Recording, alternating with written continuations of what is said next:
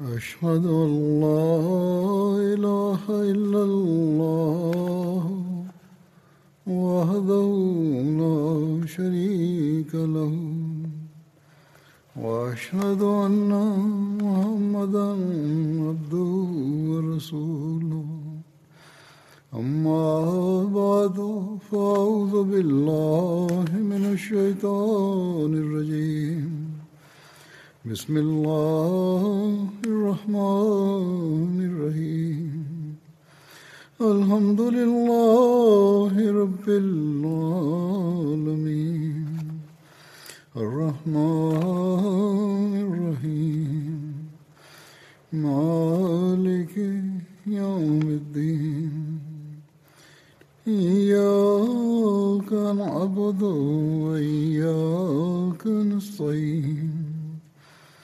اهدنا الصراط المستقيم صراط الذين أنعمت عليهم غير المغضوب عليهم ولا الضالين ഹസ്രത്ത് ഉസ്മാൻ റലാഹു അൻഹുവിനെ കുറിച്ചുള്ള അനുസ്മരണമാണ് തുടർന്നു വന്നിരുന്നത് ഹസ്രത്ത് ഉസ്മാൻ തന്റെ അവസാനത്തെ ഹജ്ജ് നിർവഹിച്ചത് മരണത്തിന് ഏതാനും ഒരു വർഷം മുമ്പ് ഫിത്തനകൾ ഉയർന്ന ഘട്ടത്തിലാണ്. അദ്ദേഹത്തിന്റെ അവസാനത്തെ ഹജ്ജ് വേളയിൽ കലാപകാരികൾ തലപൊക്കാൻ തുടങ്ങിയിരുന്നു. ഹജ്രത്ത് അമീർ മുവാവിയയ്ക്കും അക്കാര്യം നല്ലവണ്ണം ബോധ്യപ്പെട്ടിരുന്നു. ഹജ്രത്ത് മുസ്ലിം മൗദ് റലാഹു അൻഹു പറയുന്നു ഹജ്ജിൽ നിന്നും മടങ്ങുമ്പോൾ ഹസ്രത്ത് അമീർ മുവാവിയയും ഹസ്രത്ത് ഉസ്മാനോടൊപ്പം തന്നെ മദീനയിലേക്ക് പോന്നു. കുറച്ചുനാൾ അവിടെ തങ്ങിയ ശേഷം അദ്ദേഹം തിരികെ പോകാൻ തുടങ്ങിയപ്പോൾ ഹരത് ഉസ്മാനെ തനിച്ചു കാണുകയും ഫിത്തിന വർദ്ധിച്ചു വരുന്നതായി തനിക്ക് അനുഭവപ്പെടുന്നുണ്ടെന്ന് പറയുകയും അതേക്കുറിച്ച് അനുവദിക്കുകയാണെങ്കിൽ ചില കാര്യങ്ങൾ ബോധിപ്പിക്കാൻ എനിക്ക് അവസരം തരണമെന്നും അപേക്ഷിച്ചു. അപ്പോൾ ഹസ്രത്ത് ഉസ്മാൻ സമ്മതമേകി അദ്ദേഹം പറഞ്ഞു എന്റെ ആദ്യത്തെ അഭിപ്രായം താങ്കൾ എന്നോടൊപ്പം സിറിയയിലേക്ക് വരണമെന്നാണ്. കാരണം അവിടെ എല്ലാവിധത്തിലും സമാധാനപരമായ അന്തരീക്ഷമാണ്. ഒരു തരത്തിലുള്ള കുഴപ്പങ്ങളുമില്ല. പെട്ടെന്ന് ഒരു കലാപം പൊട്ടിപ്പുറപ്പെട്ട് അതിനെ ചെറുക്കാനുള്ള സംവിധാനമില്ലാതെ വരുന്ന സ്ഥിതി വന്നേക്കാമെന്ന് ഞാൻ ഭയക്കുന്നു. ഹർത്ത് ഉസ്മാൻ അദ്ദേഹത്തിന് മറുപടി നൽകി എന്തു തന്നെ സംഭവിച്ചാലും റസൂൽ കരീം സല്ലാ അലൈഹി സ്വലമയുടെ സ്മരണകൾ ഉറങ്ങുന്ന ഭൂമിയെ അന്യാധീനപ്പെടുത്താൻ ഞാൻ തയ്യാറല്ല. അതിനുവേണ്ടി എന്റെ ശരീരം തുണ്ടം തുണ്ടമാക്കപ്പെട്ടാലും ശരി. ഹജത് മാവ്യ പറഞ്ഞു എന്നാൽ എന്റെ രണ്ടാമത്തെ അഭിപ്രായം ഇതാണ്. താങ്കളുടെ സുരക്ഷയ്ക്കായി സിറിയയിൽ നിന്നും ഒരു സൈനിക വിഭാഗത്തെ അയക്കാൻ എനിക്ക് അനുമതി നൽകണം. അവരുണ്ടെങ്കിൽ ഒരുത്തനും അങ്ങയെ ഉപദ്രവിക്കാൻ മുദ്രികയില്ല ഹസരത് ഉസ്മാൻ മറുപടി നൽകി ഉസ്മാന്റെ ജീവൻ രക്ഷിക്കാനായി ബൈത്തുൽ മാലിനുമേൽ ഇത്രയും ഭാരം ചുമത്താനോ അതുപോലെ മദീനവാസികൾക്ക് സൈന്യത്തെ ഇറക്കി ഇവിടെ പ്രയാസം സൃഷ്ടിക്കാനോ ഞാൻ താല്പര്യപ്പെടുന്നില്ല അപ്പോൾ ഹസരത്ത് മുവാവിയ പറഞ്ഞു എന്നാൽ എന്റെ മൂന്നാമത്തെ അഭിപ്രായം ഇതാണ്. സ്വഹാബാക്കൾ ഇവിടെയുള്ളപ്പോൾ ജനങ്ങൾ ധൈര്യപ്പെടും. ഉസ്മാൻ ഇല്ലെങ്കിൽ മറ്റാരെയെങ്കിലും ആ സ്ഥാനത്തേക്ക് കൊണ്ടുവരാമല്ലോ എന്നവർ കരുതും. അതുകൊണ്ട് അവരെ വിവിധ രാജ്യങ്ങളിലേക്ക് പറഞ്ഞയക്കുക. അത് കേട്ടപ്പോൾ ഹസരത് ഉസ്മാൻ പറഞ്ഞു റസൂലുല്ലാ സല്ലാഹു അലൈഹി വസ്ലം ഒരുമിച്ച് കൂട്ടിയവരെ ചിന്നിച്ചിതറാനും അകറ്റാനും എനിക്ക് സാധിക്കുമോ? അത് കേട്ടതും മുവാവിയ കരഞ്ഞുകൊണ്ട് ഇങ്ങനെ അപേക്ഷിച്ചു താങ്കളുടെ സുരക്ഷയ്ക്കായി ഞാൻ മുന്നോട്ട് വെച്ച അഭിപ്രായങ്ങൾ താങ്കൾക്ക് സമ്മതിക്കാനാകുന്നില്ലെങ്കിൽ കുറഞ്ഞ പക്ഷം താങ്കൾ ഇങ്ങനെ ഒരു വിളംബരമെങ്കിലും നടത്തണം. അതായത് എന്റെ ജീവന് ഹാനി വന്നാൽ എനിക്ക് വേണ്ടി പ്രതികാരം ചെയ്യാൻ മുവാവിയക്ക് അവകാശമുണ്ടാകുന്നതാണ് എന്ന് വിളംബരപ്പെടുത്തണം. ഒരുപക്ഷെ ഇത് കേട്ട് ഭയന്നുകൊണ്ട് ജനങ്ങൾ ദ്രോഹങ്ങളിൽ നിന്നും പിന്മാറിയേക്കാം. അപ്പോൾ ഹസരത് ഉസ്മാൻ പറഞ്ഞു അല്ലയോ മുവാവിയ സംഭവിക്കാനുള്ളത് സംഭവിക്കുക തന്നെ ചെയ്യും. എനിക്ക് അപ്രകാരമൊന്നും ചെയ്യാനാകില്ല. കാരണം താങ്കൾ കർക്കശക്കാരനാണ്. ഹജത് ഉസ്മാൻ ഹജത് മുവിയോട് പറഞ്ഞു എനിക്കത് ചെയ്യാൻ സാധിക്കില്ല. കാരണം താങ്കൾ കർക്കശ പ്രകൃതക്കാരനാണ്. താങ്കൾ മുസ്ലിങ്ങൾക്ക് മേൽ കാഠിന്യം പ്രവർത്തിച്ചേക്കാം. അത് കേട്ടപ്പോൾ ഹജരത് മുവാവിയെ കരഞ്ഞുകൊണ്ട് അവിടെ നിന്നും എഴുന്നേറ്റു. എന്നിട്ട് പറഞ്ഞു ചിലപ്പോൾ ഇത് നമ്മുടെ അവസാനത്തെ കൂടിക്കാഴ്ചയായിരിക്കും. എന്ന് എനിക്ക് തോന്നുന്നു. അദ്ദേഹം പുറത്തിറങ്ങി സ്വഹാബാക്കളോടായി പറഞ്ഞു ഇസ്ലാമിന്റെ കെട്ടുറപ്പ് ഇനി നിങ്ങളുടെ കൈകളിലാണ്. ഹസരത് ഉസ്മാൻ ഇപ്പോൾ വളരെ ക്ഷീണിതനായിരിക്കുന്നു. ഫിത്തിന വർദ്ധിച്ചും കൊണ്ടിരിക്കുന്നു. നിങ്ങൾ അദ്ദേഹത്തെ സംരക്ഷിക്കണം. ഇത്രയും പറഞ്ഞ് മുവാവി അവിടെ നിന്ന് മടങ്ങി. ഹജരത് ഉസ്മാന്റെ നിശ്ചയദാർഢ്യത്തെയും തന്റെ ഇടത്തെയും കുറിച്ചുള്ള ഒരു വിവരണമുണ്ട്. മുജാഹിദ് എന്ന നിവേദനം വിവരിക്കുന്നു. ഹജരത് ഉസ്മാൻ റല്ലാഹു അൻഹു തന്റെ വീട്ടിൽ നിന്നും പുറത്തേക്ക് എത്തി നോക്കിക്കൊണ്ട് ഉപരോധം തീർത്തവരോട് ഇപ്രകാരം പറഞ്ഞു അല്ലയോ എന്റെ സമുദായമേ എന്നെ നിങ്ങൾ വധിക്കരുത്. കാരണം ഞാൻ നിങ്ങളുടെ നിലവിലെ ഭരണാധികാരിയാണ്. നിങ്ങളുടെ മുസ്ലിം സഹോദരനുമാണ്. അള്ളാഹുവാണ് എന്റെ സിദ്ധാന്തങ്ങൾ ശരിയായിരുന്നപ്പോഴും എനിക്ക് വല്ല പിഴവും സംഭവിച്ചപ്പോഴും ഏതവസ്ഥയിലും ഞാൻ എന്നാൽ ആവുന്നത്ര ജനക്ഷേമത്തിനായി പ്രയത്നിച്ചിട്ടുണ്ട്. ഒന്നോർക്കുക നിങ്ങൾ എന്നെ വധിച്ചാൽ പിന്നെ നിങ്ങൾക്ക് ഒരിക്കലും ഒരുമിച്ച് നമസ്കരിക്കാനാകില്ല ഒരുമിച്ച് ജിഹാദ് ചെയ്യാനും കഴിയില്ല. യുദ്ധമുതലുകൾ നീതിയോടെ നിങ്ങൾക്കിടയിൽ വിതരണം ചെയ്യപ്പെടുന്നതുമല്ല. നിവേദകൻ പറയുന്നു ഉപരോധം തീർത്തവർ അത് കൂട്ടാക്കാതെ വന്നപ്പോൾ അദ്ദേഹം പറഞ്ഞു ഞാൻ നിങ്ങളെ കൊണ്ട് ദൈവനാമത്തിൽ സത്യം ചെയ്യിപ്പിച്ച് ചോദിക്കുകയാണ്. എന്താ നിങ്ങൾ ഐക്യതയിലും സത്യമതത്തിലും ആയിരിക്കവേ? അമീറുൽ മോമിനിൻ ഹസ്രത് ഉമറിന്റെ വഫാത്ത് വേളയിൽ ഖിലാഫത്തിന് വേണ്ടി ദുവാ ചെയ്തിരുന്നില്ലേ? എന്നിരിക്കെ നിങ്ങൾ എന്താണ് പറയാൻ ആഗ്രഹിക്കുന്നത്? അള്ളാഹു നിങ്ങളുടെ ദുവാകൾ സ്വീകരിച്ചില്ലെന്നാണോ നിങ്ങൾ പറയുന്നത്? അതോ അള്ളാഹുവിന് ഇപ്പോൾ ദീനിനെ കുറിച്ച് യാതൊരു ചിന്തയുമില്ലെന്നാണോ? അതോ ഞാൻ ഈ ഖിലാഫത്തിനെ വാളിന്റെ ബലത്താലോ അതിക്രമത്താലോ കയ്യേറിയതാണെന്നും മുസ്ലിങ്ങളുടെ കൂടിയാലോചനയാൽ ഇത് നേടിയതല്ലെന്നുമാണോ നിങ്ങൾ പറയുന്നത്? അതോ നിങ്ങൾ കരുതുന്നത് അള്ളാഹുവിന് എന്റെ ഖിലാഫത്തിന്റെ ആരംഭ കാലയളവിൽ അവൻ ഇപ്പോഴറിഞ്ഞ കാര്യങ്ങൾ അപ്പോൾ അറിഞ്ഞിരുന്നില്ലെന്നാണോ? അതൊരിക്കലും ഉണ്ടാകുകയില്ല. കാരണം അവൻ സർവജ്ഞനാണ്. അപ്പോഴും ഉപരോധകർ അദ്ദേഹം പറഞ്ഞത് കേട്ടില്ല. അപ്പോൾ അദ്ദേഹം ദുവാ ചെയ്തു. അള്ളാഹുവെ നീ ഇവരെ നല്ലവണ്ണം എണ്ണിത്തിട്ടപ്പെടുത്തുക എന്നിട്ട് ഓരോരുത്തരെയുമായി എണ്ണി എണ്ണി നീ വധിക്കുക. ഇതിൽ ഒറ്റയൊരുത്തനെയും നീ വിടരുത്. മുജാഹിദ് പറയുന്നു ഈ കലാപത്തിൽ പങ്കെടുത്ത എല്ലാവരെയും അള്ളാഹു നശിപ്പിക്കുകയുണ്ടായി. അബു ലൈല കന്തി വിവരിക്കുന്നു ഹസരത് ഉസ്മാനെ ഉപരോധിക്കപ്പെട്ട നിലയിൽ ഞാൻ കണ്ടു. ഒരു കിളിവാതിലിലൂടെ എത്തി നോക്കിക്കൊണ്ട് അദ്ദേഹം പറഞ്ഞു അല്ലയോ ജനങ്ങളെ എന്നെ വധിക്കരുത്. എനിക്ക് തെറ്റുപറ്റിയെങ്കിൽ എനിക്ക് പശ്ചാത്തപിക്കാനുള്ള അവസരം നിങ്ങൾ നൽകുക. നിങ്ങൾ എന്നെ വധിച്ചാൽ പിന്നെ നിങ്ങൾക്കൊരിക്കലും ഒരുമിച്ച് നമസ്കരിക്കാനാകില്ല. ഒരിക്കലും നിങ്ങൾക്ക് ഐക്യതയോടെ ശത്രുക്കളെ നേരിടാൻ സാധിക്കില്ല. അപ്രകാരം നിങ്ങൾ നിശ്ചയമായും പരസ്പരം ഭിന്നിക്കുന്നതാണ്. നിവേദകൻ പറയുന്നു അദ്ദേഹം രണ്ട് കൈകളിലെയും വിരലുകൾ കുരുക്കി ചേർത്ത് കാണിച്ചുകൊണ്ട് പറഞ്ഞു ഇതുപോലെ നിങ്ങളും കുരുങ്ങി ആശയക്കുഴപ്പത്തിൽ അകപ്പെടുന്നതാണ്. എന്നിട്ട് അദ്ദേഹം പറഞ്ഞു യാ കോമി ലാ യജിരിമന്നക്കും ഷിഖാക്കി അയ്യുസീബക്കും മിസ്ലമ അസ്വാബ കൗമ നൂഹിൻ ഔ കൗമ ഹൂദിൻ ഔ കൗമ സ്വാലിഹിൻ വമാ കൗമ ലൂത്തിൻ മിൻകും ബിബായിദ് അതായത് എന്റെ സമുദായമേ എന്റെ ശത്രുത നിങ്ങൾക്ക് നൂഹിന്റെയോ ഹൂദിന്റെയോ സ്വാലിഹിന്റെയോ സമുദായത്തിന് ഉണ്ടായ പോലുള്ള ശിക്ഷ ലഭിക്കാൻ വഴിവെക്കാതിരിക്കട്ടെ ലൂത്തിന്റെ സമുദായം നിങ്ങളിൽ നിന്നും അധികം ദൂരവുമല്ല. ഹരത് ഉസ്മാൻ ഹരത് അബ്ദുല്ല ബിൻ സലാമിന്റെ പക്കൽ ഒരു സന്ദേശം അയച്ചു. അപ്പോൾ അദ്ദേഹം അവിടെ ഹാജരായി എന്നിട്ട് ചോദിച്ചു ഇപ്പോൾ നടക്കുന്ന സംഭവ വികാസങ്ങളെക്കുറിച്ച് താങ്കൾക്ക് എന്താണ് അഭിപ്രായം? ഹജത് ഉസ്മാൻ പറഞ്ഞു യുദ്ധത്തിൽ നിന്ന് മാറി നിൽക്കുക. കാരണം തെളിവെന്ന നിലയിൽ നിങ്ങൾക്ക് അത് കൂടുതൽ ശക്തിവത്തായിരിക്കും. മുഹമ്മദ് ബിൻ സീറീൻ വിവരിക്കുന്നു ഹജരത് സെയ്ദ് ബിൻ സാബിത് അൻസാരി ഹജരത് ഉസ്മാന്റെ സമക്ഷം ഹാജരായിക്കൊണ്ട് പറഞ്ഞു വാതിൽക്കൽ അൻസാറുകൾ ഹാജരായി നിൽപ്പുണ്ട്. അവർ പറയുന്നു താങ്കൾ ആഗ്രഹിക്കുന്നെങ്കിൽ രണ്ടാം വട്ടവും അള്ളാഹുവിന്റെ അൻസാർ അഥവാ സഹായികളാകാൻ ഞങ്ങൾ തയ്യാറാണ്. അപ്പോൾ ഹസത്ത് ഉസ്മാൻ പറഞ്ഞു പാടില്ല. എന്തു തന്നെ വന്നാലും യുദ്ധം ചെയ്യാൻ പാടില്ല.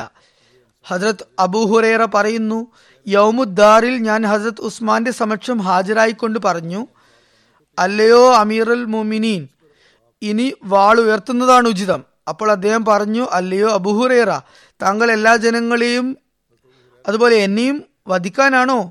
ആഗ്രഹിക്കുന്നത് അപ്പോൾ ഞാൻ പറഞ്ഞു ഒരിക്കലുമില്ല. അപ്പോൾ അദ്ദേഹം പറഞ്ഞു താങ്കൾ ഒരാളെപ്പോലും വധിച്ചാൽ എല്ലാ ജനങ്ങളും വധിക്കപ്പെട്ടതുപോലെയാകും അത്. അബൂ ഹുറൈറ പറയുന്നു ഞാൻ പിന്നെ അവിടെ നിന്നും തിരിച്ചു വന്നു. ആ യുദ്ധത്തിൽ ഞാൻ പങ്കെടുത്തില്ല. ആദ്യത്തെ നിവേദനത്തിൽ പറഞ്ഞത് അദ്ദേഹം ഇത് യുദ്ധത്തിനുള്ള അവസരമാണ് ഇന്ന് എന്നാണ്. ഹജരത് അബ്ദുല്ല ബിൻ സുബൈർ വിവരിക്കുന്നു ഉപരോധ ദിവസം ഞാൻ ഹജരത് ഉസ്മാനോട് ഇപ്രകാരം അപേക്ഷിച്ചു. അല്ലയോ അമീറുൽ മൊമിനിൻ ഇക്കൂട്ടരോട് യുദ്ധം ചെയ്തു കൊൾവിൻ കാരണം ഇവരോട് യുദ്ധം ചെയ്യുന്നത് അള്ളാഹു താങ്കൾക്ക് അനുവദനീയമാക്കി തന്നിരിക്കുന്നു. അദ്ദേഹം പറഞ്ഞു അള്ളാഹു ആണ് ഞാൻ ഇവരോട് ഒരിക്കലും യുദ്ധം ചെയ്യുന്നതല്ല. നിവേദകൻ പറയുന്നു അപ്പോൾ അക്കൂട്ടർ അദ്ദേഹത്തിന്റെ വീട്ടിലേക്ക് തള്ളിക്കയറി. അദ്ദേഹം അന്ന് നോമ്പ് നോൽറ്റിരിക്കുകയായിരുന്നു ഹരത്ത് അബ്ദുല്ലാബിന് ജുബേറിനെ അദ്ദേഹം വീട്ടുവാതിൽക്കൽ കാവൽ നിർത്തിയിരുന്നു. അദ്ദേഹം ഇപ്രകാരം വിളംബരപ്പെടുത്തിയിരുന്നു. അതായത് ഹസത്ത് ഉസ്മാൻ എന്നെ അനുസരിക്കാൻ താല്പര്യപ്പെടുന്നവർ അബ്ദുല്ല ബിൻ സുബൈറിനെയും അനുസരിക്കുക. അബ്ദുല്ല ബിൻ സുബൈർ പറയുന്നു ഞാൻ ഹസരത്ത് ഉസ്മാന്റെ അടുത്ത് ഹാജരായിക്കൊണ്ട് പറഞ്ഞു അല്ലയോ അമീറുൽ മോമിനീൻ താങ്കളുടെ വീട്ടിൽ ദൈവസഹായം തുണയായുള്ള ഒരു വിഭാഗം താങ്കളെ സംരക്ഷിക്കാനായി ഹാജരുണ്ട്. എന്നാൽ അവർ ഉപരോധിക്കുന്നവരെ അപേക്ഷിച്ച് എണ്ണത്തിൽ കുറവുമാണ്. അതുകൊണ്ട് എനിക്ക് കലാപകാരികളുമായി യുദ്ധം ചെയ്യാൻ അനുമതി നൽകിയാലും അപ്പോൾ അദ്ദേഹം പറഞ്ഞു ഞാൻ അള്ളാഹുവിൽ സത്യം ചെയ്തു പറയുന്നു. അള്ളാഹുവിന്റെ നാമത്തിൽ താങ്കൾ ഉപദേശിക്കുന്നു. എനിക്ക് വേണ്ടി ഒരാളും സ്വന്തം രക്തം ചിന്തരുത്. എനിക്ക് വേണ്ടി രക്തച്ചൊരിച്ചിലും നടത്തരുത്. ഹസത്ത് മുസ്ലിമോ അള്ളാഹു ഹസത്ത് ഉസ്മാന്റെ ഷഹാദത്തിന് മുമ്പുണ്ടായ ഫിതനകളെക്കുറിച്ചും അദ്ദേഹത്തിന്റെ ഷഹാദത്ത് സംഭവത്തെക്കുറിച്ചും വിവരിച്ചുകൊണ്ട് ഇപ്രകാരം എഴുതുന്നു. കലാപകാരികൾക്ക് അപ്പോഴേക്കും ബാഹ്യദൃഷ്ടിയ വിജയം ലഭിച്ചു കഴിഞ്ഞിരുന്നു. അവർ അവസാനത്തെ അടവെന്ന നിലയിൽ ഹസരത് ഉസ്മാന്റെ അടുത്തേക്ക് ഒരാളെ വിട്ടുകൊണ്ട് ഖിലാഫത്ത് നിന്നും സ്വയം ഒഴിയാൻ ആവശ്യമുന്നയിച്ചു. അവർ മനസ്സിലാക്കിയിരുന്നത് അദ്ദേഹം സ്വയം സ്ഥാനഭ്രഷ്ടനായാൽ പിന്നെ മുസ്ലിങ്ങൾക്ക് അവരെ ശിക്ഷിക്കാനുള്ള അവസരം ലഭിക്കില്ല എന്നാണ്. ഹസരത് ഉസ്മാന്റെ അടുത്ത് ദൂതൻ എത്തിയപ്പോൾ അദ്ദേഹം പറഞ്ഞു ജാഹിലിയ കാലഘട്ടത്തിലും ഞാൻ തിന്മകളിൽ നിന്നും അകന്നു നിന്നിരുന്നു. ഇസ്ലാം സ്വീകരിച്ച ശേഷവും ഞാൻ ഒരു ദൈവകൽപ്പനയും ലംഘിച്ചിട്ടില്ല. പിന്നെ ഞാൻ എന്ത് അപരാധത്തിന്റെ പേരിലാണ് അള്ളാഹു എനിക്ക് നൽകിയ ഈ സ്ഥാനത്തെ ഉപേക്ഷിക്കേണ്ടത്? അള്ളാഹു എന്നെ ധരിപ്പിച്ച ഈ തിരുവസ്ത്രത്തെ ഞാൻ ഒരിക്കലും ഉപേക്ഷിക്കുന്നതല്ല. ആ വ്യക്തി ഇതും കേട്ട് തിരികെ പോയി. എന്നിട്ട് തന്റെ കൂട്ടുകാരോട് ഇപ്രകാരം പറഞ്ഞു അള്ളാഹു ആണ് നമ്മൾ വലിയ വിപത്തിൽ പെട്ടിരിക്കുകയാണ് ഉസ്മാനെ വധിക്കാതെ കണ്ട് നമുക്ക് മുസ്ലിങ്ങളുടെ പിടിയിൽ നിന്നും രക്ഷപ്പെടാനാകില്ല. കാരണം അപ്പോൾ ഭരണം അട്ടിമറിയുന്നതാണ്. സംവിധാനം തകിടം മറിയുന്നതാണ്. ചോദിക്കാനും പറയാനും അപ്പോൾ ആരുമുണ്ടാകില്ല. എന്നാൽ അദ്ദേഹത്തെ വധിക്കുന്നതാകട്ടെ ഒരു തരത്തിലും അനുവദനീയവുമല്ല. അതായത് വധം മാത്രമേ ഉള്ളൂ പരിഹാരമായുള്ളത് എന്നിരുന്നാലും വധിക്കുന്നതിന് അനുവാദവുമില്ല. ആ വ്യക്തിയുടെ വാക്കുകളിൽ നിന്നും അക്കൂട്ടരുടെ അപ്പോഴുണ്ടായിരുന്ന ഭയവിഹുലത മാത്രമല്ല സ്ഫുരിക്കുന്നത്. മറിച്ച് ആ സമയം വരെ അവർക്ക് ന്യായീകരിക്കാൻ മാത്രം ഒരു കാര്യവും ഹജത് ഉസ്മാൻ വകവെച്ച് കൊടുത്തിരുന്നില്ല എന്നതാണ്. മാത്രവുമല്ല എന്തു തന്നെയായാലും ഹജത് ഉസ്മാനെ വധിക്കുന്നത് അന്യായമാണെന്ന് അവർ മനസ്സിലാക്കുകയും ചെയ്തിരുന്നു. ഇക്കൂട്ടർ ഹസരത്ത് ഉസ്മാനെ വധിക്കാൻ പദ്ധതി ഇടുകയായിരുന്നപ്പോൾ ഹജത് അബ്ദുല്ല ബിൻ സലാം അവിടെ വന്നു. അദ്ദേഹം കാഫിർ ആയിരുന്നപ്പോഴും സമൂഹത്തിൽ ആദരണീയനായിരുന്നു. ജൂതന്മാർ അദ്ദേഹത്തെ തങ്ങളുടെ നേതാവും അദ്വിതീയനായ പണ്ഡിതനുമായി കണക്കാക്കിയിരുന്നു. അദ്ദേഹം വാതിൽക്കൽ നിന്നുകൊണ്ട് അക്കൂട്ടരെ ഗുണദോഷിക്കാനും ഹജത് ഉസ്മാനെ വധിക്കുന്നത് വിളിക്കാനും തുടങ്ങി. എന്നിട്ട് പറഞ്ഞു അല്ലയോ ജനങ്ങളെ നിങ്ങൾ സ്വയം തന്നെ തങ്ങൾക്കുമേൽ ദൈവത്തിന്റെ വാൾ ചലിപ്പിക്കരുത്. നിങ്ങൾ വാൾ ചലിപ്പിച്ചാൽ പിന്നെ അത് ഉറയിലിടാനുള്ള അവസരം നിങ്ങൾക്കുണ്ടാകുകയില്ല. മുസ്ലിങ്ങൾക്കിടയിൽ എല്ലായ്പ്പോഴേക്കും വാൾ ചലിച്ചുകൊണ്ടിരിക്കുന്നതാണ് അതിനുശേഷം. മുസ്ലിങ്ങൾക്ക് ഇടയിൽ എപ്പോഴും യുദ്ധവും വഴക്കും തുടരുന്നതാണ്. ബുദ്ധി ഉപയോഗിക്കുക ഇന്ന് നിങ്ങൾക്ക് മേൽ ചാട്ടാവറടി മാത്രം കൊണ്ട് ഭരണം ശിക്ഷ നടപ്പാക്കുകയുള്ളൂ. ശരീരത്ത് വിധി അനുസരിച്ച് സാധാരണഗതിയിൽ ചാട്ടാവാറടി മാത്രമേ ശിക്ഷ ലഭിക്കാറുള്ളൂ. എന്നാൽ ഇന്ന് നിങ്ങൾ ഈ വ്യക്തിയെ അതായത് ഹജരത്ത് ഉസ്മാനെ വധിക്കുകയാണെങ്കിൽ ഭരണകൂടത്തിന് വാൾ പ്രയോഗം നടത്താതെ നിർവാഹമുണ്ടാകുകയില്ല. അതായത് നിസ്സാരമായ അപരാധങ്ങൾക്ക് പോലും ഇവിടെ വധശിക്ഷ നടപ്പിൽ വരും. ഓർക്കുക ഇപ്പോൾ മദീനയുടെ സംരക്ഷകർ മലക്കുകളാണ്. നിങ്ങൾ അദ്ദേഹത്തെ വധിച്ചാൽ മലക്കുകൾ മദീന വിട്ടുപോകും ആ ഉപദേശത്തിൽ നിന്നും അവർ പ്രയോജനം ഉൾക്കൊണ്ടില്ല. റസൂല്ലാ സല്ലാസ്ലമിയുടെ സഹാബിയായ അബ്ദുല്ലാ ബിൻ സലാമിനെ അവർ പുച്ഛിച്ചു തള്ളി. അദ്ദേഹത്തിന്റെ പൂർവമതത്തെ എടുത്ത് പരിഹസിച്ചുകൊണ്ട് പറഞ്ഞു ജൂത സ്ത്രീയുടെ മകനെ ഇതുമായി നിനക്കെന്തു ബന്ധം? കഷ്ടം അബ്ദുല്ലാ ബിൻ സലാം ഒരു ജൂത സ്ത്രീയുടെ മകനാണെന്ന കാര്യം അവർ ഓർത്തു. എന്നാലും അവർ ബാക്കി കാര്യങ്ങൾ സ്മരിച്ചില്ല. റസൂല്ലാ സല്ലാസ്ലമിയുടെ കൈകളിൽ അദ്ദേഹം വിശ്വാസം വരിച്ചതും അതിൽ റസൂല്ലാ സല്ലാസ്ലം അത്യധികം സന്തോഷം പ്രകടിപ്പിച്ചതും റസൂല്ലാ സല്ലാസ്ലമയോടൊപ്പം എല്ലാ ബുദ്ധിമുട്ടുകളിലും പ്രയാസങ്ങളിലും അദ്ദേഹം നിലകൊണ്ടതും അവർ ഓർത്തില്ല. അതുപോലെ അവരെ ഇളക്കിവിട്ട അവരുടെ നേതാവും ഹജത് അലിയെ റസൂലുല്ലാ സല്ലാ വസ്ലമയുടെ അനന്തരാവകാശിയാക്കുകയും ഹജത് ഉസ്മാനെതിരെ പ്രതിഷ്ഠിക്കുകയും ചെയ്ത അബ്ദുല്ല ബിൻ സബ ജൂത സ്ത്രീയുടെ മകനും മാത്രവുമല്ല സ്വയം തന്നെ ജൂതനും വെറും ബാഹ്യമായ നിലയിൽ ഇസ്ലാമിൽ ആണെന്ന് നടിക്കുന്നതിനുമാണെന്നും അവർ ഓർത്തില്ല. ഹദത്ത് അബ്ദുല്ല ബിൻ സലാം അവരിൽ നിന്നും ഹതാശനായി അവിടെ നിന്നും പോയി. ഇതെല്ലാം കേൾക്കുകയും വാതിലിലൂടെ കടന്ന് ഹസ്രത്ത് ഉസ്മാനെ വധിക്കുക പ്രയാസമാണെന്ന് മനസ്സിലാക്കുകയും ചെയ്ത ശേഷം വാതിൽക്കൽ നിൽക്കുന്നത് വളരെ കുറച്ചു പേരാണെങ്കിലും അവർ കൊല്ലാനും മരിക്കാനും തയ്യാറായവരായതുകൊണ്ട് അവർ ഒരു പദ്ധതി ഇട്ടു. ഏതെങ്കിലും അയൽവാസിയുടെ മതിൽ ചാടി ഹസരത്ത് ഉസ്മാനെ വധിക്കാമെന്ന് അവർ തീരുമാനിച്ചു. അങ്ങനെ ആ ഉദ്ദേശത്തോടെ കുറച്ചുപേർ ഒരു അയൽവാസിയുടെ മതിൽ ചാടി ഹസരത്ത് ഉസ്മാന്റെ മുറിയിൽ കടന്നുകൂടി. ആ സമയത്ത് ഹസരത്ത് ഉസ്മാൻ ഖുർആൻ പാരായണം ചെയ്യുകയായിരുന്നു. ഉപരോധം തുടങ്ങിയത് മുതൽ അദ്ദേഹം നമസ്കരിക്കുകയോ തിലാവത്ത് ചെയ്യുകയോ ചെയ്യുന്നതിലല്ലാതെ മറ്റൊരു കാര്യത്തിലും ശ്രദ്ധിച്ചിരുന്നില്ല. അവർ അദ്ദേഹത്തിന്റെ വീട്ടിൽ കയറിക്കൂടുന്നതിന് മുമ്പ് ഖജനാവിന് കാവലായി രണ്ടുപേരെ അദ്ദേഹം നിയമിച്ചിരുന്നു. കാരണം അദ്ദേഹം തലേന്ന് രാത്രി ഒരു സ്വപ്ന ദർശനത്തിൽ റസൂല്ലാ സല്ലാ വസ്ലമയെ കാണുകയുണ്ടായി. തിരുനബി സല്ലാ വസ്ലം അദ്ദേഹത്തോട് പറഞ്ഞു അല്ലയോ ഉസ്മാൻ ഇന്ന് താങ്കൾക്ക് നമ്മോടൊപ്പം നോമ്പ് തുറക്കാം. ആ സ്വപ്നം കാരണം അദ്ദേഹത്തിന് താൻ ഷഹീദാകുമെന്ന് ഉറപ്പായിരുന്നു. അതുകൊണ്ട് അദ്ദേഹം തന്റെ കടമയായി കണ്ടുകൊണ്ട് ബഹളത്തിനിടയിൽ ആരെങ്കിലും ഖജനാവ് കൊള്ളയടിക്കാതിരിക്കാനായി രണ്ടാളുകളെ ഖജനാവിന്റെ വാതിൽക്കൽ കാവൽ നിർത്തി. ഇവർ അകത്തു കടന്നതും ഹസ്രത്ത് ഉസ്മാൻ ഖുറാൻ ഓതുന്നതായി കണ്ടു. ആ അക്രമകാരികളിൽ മുഹമ്മദ് ബിൻ അബി ബക്കറും ഉണ്ടായിരുന്നു. അവർക്കുമേൽ തനിക്ക് മേൽക്കോയ്മയുള്ളതിനാൽ ഇത് തന്റെ കർത്തവ്യമായി അയാൾ കണ്ടിരുന്നു. അയാൾ ചിന്തിച്ചിരുന്നത് ഞാൻ അബൂബക്കറിന്റെ മകനാണ്. അതുകൊണ്ട് എനിക്ക് ശ്രേഷ്ഠതയുണ്ട്. എല്ലാ കാര്യത്തിലും മുമ്പിൽ നിൽക്കേണ്ടത് എന്റെ ബാധ്യതയാണ്. അയാൾ മുന്നോട്ട് വന്ന് ഹസ്രത് ഉസ്മാന്റെ താടി പിടിച്ച് ശക്തമായി കുലുക്കി.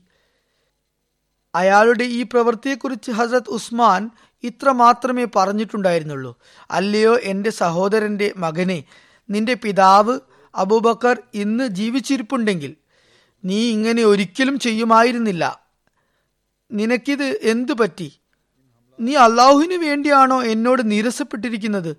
അല്ലാതെ വേറെന്തെങ്കിലും നിനക്ക് എന്നോട് ദേഷ്യം ആയിട്ടുണ്ടോ? അള്ളാഹുവിനോടുള്ള കടമകൾ നിർവഹിപ്പിച്ചതിനാലാണോ എന്നോട് നീ കോപിക്കുന്നത്? ഞാൻ പറയുന്നത് അള്ളാഹുവിനോടുള്ള കടമകൾ നിറവേറ്റുക എന്ന് മാത്രമല്ലേ? അപ്പോൾ മുഹമ്മദ് ബിൻ അബീബക്കർ ലജ്ജിതനായി തിരികെ പോയി. എന്നാൽ മറ്റുള്ളവർ അവിടെ തന്നെ തുടർന്നു. അന്ന് രാത്രി ബസറയിലെ സൈന്യം എത്തുമെന്ന കൃത്യമായ വിവരം അവർക്ക് ലഭിച്ചിരുന്നു. അതുകൊണ്ട് അവരുടെ പക്കൽ അത് അവസാനത്തെ അവസരമായിരുന്നു. ആയതിനാൽ തങ്ങളുടെ പണി പൂർത്തിയാക്കാതെ അവർ തിരിച്ചു പോകില്ലെന്ന് തീരുമാനിച്ചിരുന്നു. അവരിൽ ഒരാൾ മുന്നോട്ട് വന്ന് ഒരു ലോഹദണ്ഡ് കൊണ്ട് ഹസരത് ഉസ്മാന്റെ തലയിൽ അടിച്ചു. എന്നിട്ട് ഹസരത് ഉസ്മാന്റെ മുമ്പിൽ വീണു കിടന്ന ഖുറാനെ ചവിട്ടിത്തെറിപ്പിച്ചു. ഖുറാൻ ഉരുണ്ടുരുണ്ട് ഹസരത് ഉസ്മാന്റെ മുമ്പിൽ ചെന്നെത്തി. അദ്ദേഹത്തിന്റെ തലയിൽ നിന്നും ചോരത്തുള്ളികൾ വാർന്ന് അതിൽ വീണു. ഖുറാനെ അവരെന്ത് അവഹേളിക്കാൻ? അവരുടെ വിശ്വാസത്തിന്റെ യഥാർത്ഥ അവസ്ഥ ഈ സംഭവത്തിലൂടെ വളരെ സ്പഷ്ടമായ നിലയിൽ പുറത്തു വരികയാണ് ഉണ്ടായത്. അദ്ദേഹത്തിന്റെ രക്തത്തുള്ളികൾ പതിച്ച ഖുറാനിക വചനത്തെ ഒരു ശക്തമായ പ്രവചനമുണ്ടായിരുന്നു. അത് കൃത്യസമയത്ത് പ്രതാപത്തോടെ പുലരുകയും ചെയ്തു. അത് സംഭവിച്ചപ്പോൾ ആ രക്തരൂക്ഷിതമായ വാക്കുകളുടെ ബഹിർസ്ഫുരണം കണ്ട മാത്രയിൽ എത്ര കഠോര ഹൃദയമുള്ളവനും ഭയത്താൽ കണ്ണടക്കുകയുണ്ടായി. ആ ആയത്ത് ഇതായിരുന്നു. അലീം അള്ളാഹു നിശ്ചയമായും നിനക്ക് വേണ്ടി അവരിൽ നിന്നും പ്രതികാരം എടുക്കുന്നതാണ്. അവൻ നല്ലവണ്ണം കേൾക്കുന്നവനും അറിയുന്നവനുമാണ്. അതിനുശേഷം സൂദാൻ എന്നു പേരുള്ള ഒരാൾ മുന്നോട്ട് വന്ന് അദ്ദേഹത്തിനു മേൽ വാൾ പ്രയോഗിക്കാൻ നോക്കി. ആദ്യത്തെ വെട്ടിൽ അദ്ദേഹം തന്റെ കൈകൊണ്ട് തടഞ്ഞ കാരണത്താൽ അദ്ദേഹത്തിന്റെ കൈ ഖണ്ഡിക്കപ്പെട്ടു. അപ്പോൾ അദ്ദേഹം പറഞ്ഞു അള്ളാഹു ആണ് ഇത് ഏറ്റവും ആദ്യം ഖുറാൻ എഴുതിയ കൈയാണ്. അതിനുശേഷം രണ്ടാമതും അയാൾ വാൾ വീശി. അദ്ദേഹത്തെ വധിക്കാൻ നോക്കിയപ്പോൾ അദ്ദേഹത്തിന്റെ ഭാര്യ നായില അവിടെ അദ്ദേഹത്തിന് മുന്നിൽ വന്ന് നിന്നു. എന്നാൽ ആ ദുർഭകൻ ഒരു സ്ത്രീക്കു മേൽ പോലും ആക്രമണം നടത്തുന്നതിൽ നിന്നും പിന്മാറിയില്ല. ആ വെട്ടിൽ അദ്ദേഹത്തിന്റെ ഭാര്യയുടെ വിരലുകൾ അറ്റുവീണു. അയാൾ വീണ്ടും ഹസ്രത്ത് ഉസ്മാനെ വെട്ടി സാരമായ പരിക്കുകൾ ഏൽപ്പിച്ചു. തുടർന്ന് ആ ദുർഭകൻ കരുതി ചിലപ്പോൾ ഇദ്ദേഹത്തിന്റെ ജീവൻ വെടിഞ്ഞു കാണില്ല. ഇദ്ദേഹം രക്ഷപ്പെടാൻ സാധ്യതയുണ്ട്. എന്നാൽ ആ സമയത്ത് പരിക്കിന്റെ തീവ്രതയാൽ അദ്ദേഹത്തിന് ബോധക്ഷയമുണ്ടായി. വേദനയുടെ കാഠിന്യത്താൽ അദ്ദേഹം വിറകൊള്ളുകയായിരുന്നു.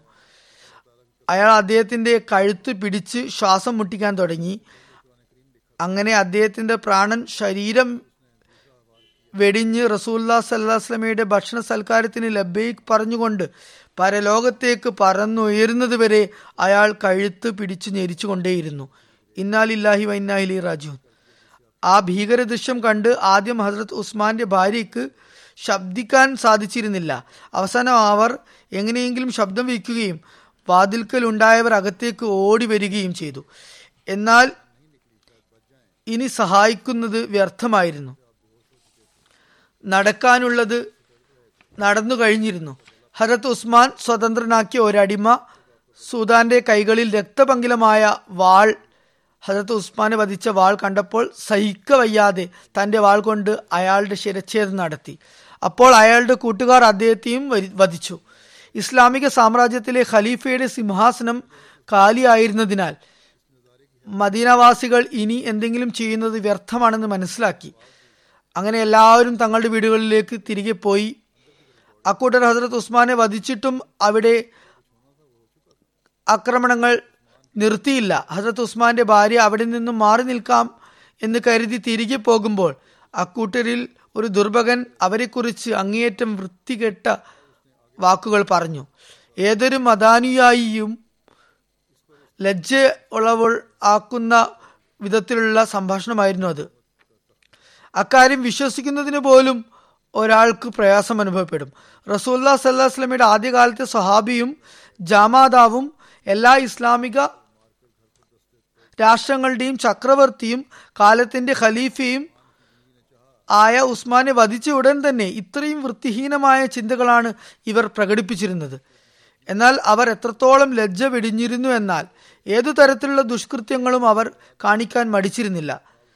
അവർ ഏതെങ്കിലും സതുദ്ദേശത്തോടെ ആയിരുന്നില്ല ഇറങ്ങി പുറപ്പെട്ടത്. അവരുടേത് സജ്ജനങ്ങളുടെ സംഘവുമായിരുന്നില്ല അവരിൽ ചിലർ അബ്ദുല്ലാബിൻ സബാ യഹൂദിയുടെ വലയിൽപ്പെട്ടവരും അയാളുടെ അതിവിചിത്ര ഇസ്ലാമിക വിരുദ്ധ അധ്യാപനങ്ങളെ പുകഴ്ത്തുന്നവരുമായിരുന്നു. അതിരുവിട്ട സോഷ്യലിസത്തിന്റെ അതിലുമുപരിയായി ബോൾഷവിസത്തിന്റെ വക്താക്കളായിരുന്നു അവർ. ചിലർ അവരിൽ ശിക്ഷിക്കപ്പെട്ട അപരാധികളായിരുന്നു. തങ്ങളുടെ ദീർഘകാലത്തെ അമർഷം പ്രകടിപ്പിക്കാൻ കാത്തിരുന്നവരായിരുന്നു. ചിലർ കൊള്ളക്കാരും പിടിച്ചുപറിക്കാരുമായിരുന്നു. അവർ ആ കലാപത്തിനു ശേഷം തങ്ങൾക്ക് നേട്ടമുണ്ടാകുമെന്ന് പ്രതീക്ഷിച്ചിരിക്കുന്നവരായിരുന്നു. അതുകൊണ്ട് അവരുടെ നിർലജ്ജത ആരെയും അമ്പരിപ്പിക്കുന്നതല്ല. അവർ ഇത്തരം ദുശ്ചെയ്തികൾ ചെയ്തില്ലെങ്കിലേ അതിശയമുള്ളൂ. ഇക്കൂട്ടർ കൊള്ളയടിക്കുമ്പോൾ ഹസ്രത്ത് ഉസ്മാന്റെ വീട്ടുകാരുടെ നിലവിളി കേട്ട് സഹിക്ക വയ്യാതെ അവിടെ ഉണ്ടായിരുന്ന മറ്റൊരു സ്വതന്ത്രനായ അടിമ ആദ്യത്തെ അടിമയെ വധിച്ച വ്യക്തിയെ സുദാനെ വെട്ടിക്കൊന്നു. അപ്പോൾ അക്കൂട്ടർ അദ്ദേഹത്തെയും വധിച്ചു. സ്ത്രീകളുടെ ദേഹത്തു നിന്നും ആഭരണങ്ങളും അവർ ഊരിവാങ്ങി അട്ടഹസിച്ചുകൊണ്ട് ആ വീട്ടിൽ നിന്നും പുറത്തിറങ്ങി. ആ കൊലപാതകികളുടെ ദുർവ്യവഹാരത്തെക്കുറിച്ച് ഹസ്രത്ത് മുസ്ലിം മൗദ് ഒരിടത്ത് ഇപ്രകാരം വിവരിക്കുന്നു. ഇവർ ഹസ്രത്ത് ഉസ്മാനെ വധിച്ചപ്പോൾ അദ്ദേഹം ചോരയിൽ കുതിർന്ന് പിടക്കുമ്പോൾ ആ കൊലപാതകി അദ്ദേഹത്തിന്റെ ഭാര്യയുടെ ശരീരത്തെക്കുറിച്ച് വൃത്തികേട് പറയുകയായിരുന്നു. ഹജരത് ഉസ്മാന്റെ ഭാര്യയെക്കുറിച്ച് മാത്രമല്ല അതിലും കൂടിയ നിലയിൽ അവർ അനാവശ്യം പറയുകയുണ്ടായി. അവർ ഹസ്രത്ത് ആയിഷയെക്കുറിച്ച് അനാവശ്യം പറഞ്ഞു. ഹസ്രത്ത് മുസ്ലിം മൗദ് പറയുന്നു ഇക്കാര്യങ്ങൾ കേൾക്കുമ്പോൾ ഞാൻ കരുതുന്നത് എനിക്ക് അള്ളാഹു ഒരു മഹത്തായ പദവിയാണ് നൽകിയിട്ടുള്ളത്. ഞാൻ അതിൽ അഭിമാനിക്കുന്നുമുണ്ട്. എന്നത് ശരി തന്നെ. എന്നാൽ എന്റെ ഹൃദയാഭിലാഷം ഞാൻ ഇപ്പോഴല്ല അക്കാലത്താണ് ഉണ്ടാകേണ്ടത് എന്നാണ്. ഞാൻ അവരെ അവിടെ തുണ്ടം തുണ്ടമാക്കിയേനെ. അവർ അനാവശ്യത്തിൽ അതിരുകടക്കുകയുണ്ടായി. ഞാൻ പറഞ്ഞതുപോലെ അവർ ഹജരത് ആയിഷ റലാഹുനുവിനെ അവഹേളിക്കുകയും പർദ്ദ നീക്കി ഇവൾ യുവതിയാണല്ലോ എന്ന് പറയുകയും ചെയ്യുകയുണ്ടായി. ഹജരത് ആയിഷയെക്കുറിച്ച് പോലും നിന്ദാവാക്കുകൾ പറയുന്നതിൽ നിന്നും അവർ വിട്ടുനിന്നില്ല. ഹജരത്ത് മുസ്ലിം മൗദ് പറയുന്നു ഹജരത്ത് ഉസ്മാനുമായി ബന്ധപ്പെട്ട് നടന്ന സംഭവങ്ങളിൽ നിന്നും മനസ്സിലാക്കാൻ സാധിക്കുന്നത് അദ്ദേഹം ഒരിക്കലും അവരെ ഭയപ്പെട്ടിരുന്നില്ല എന്നാണ്. തനിക്ക് എന്തു പറ്റുമെന്ന് അദ്ദേഹം വേവലാതിപ്പെട്ടിരുന്നില്ല. ചരിത്രത്തിൽ നിന്നും തെളിയുന്നത് കലാപകാരികൾ മദീന പിടിച്ചടക്കിയപ്പോൾ അതിനുശേഷമുള്ള നമസ്കാരങ്ങൾക്ക് മുമ്പ് അവരെല്ലാ പല്ലുകളിലും ചെന്നെത്തുമായിരുന്നു.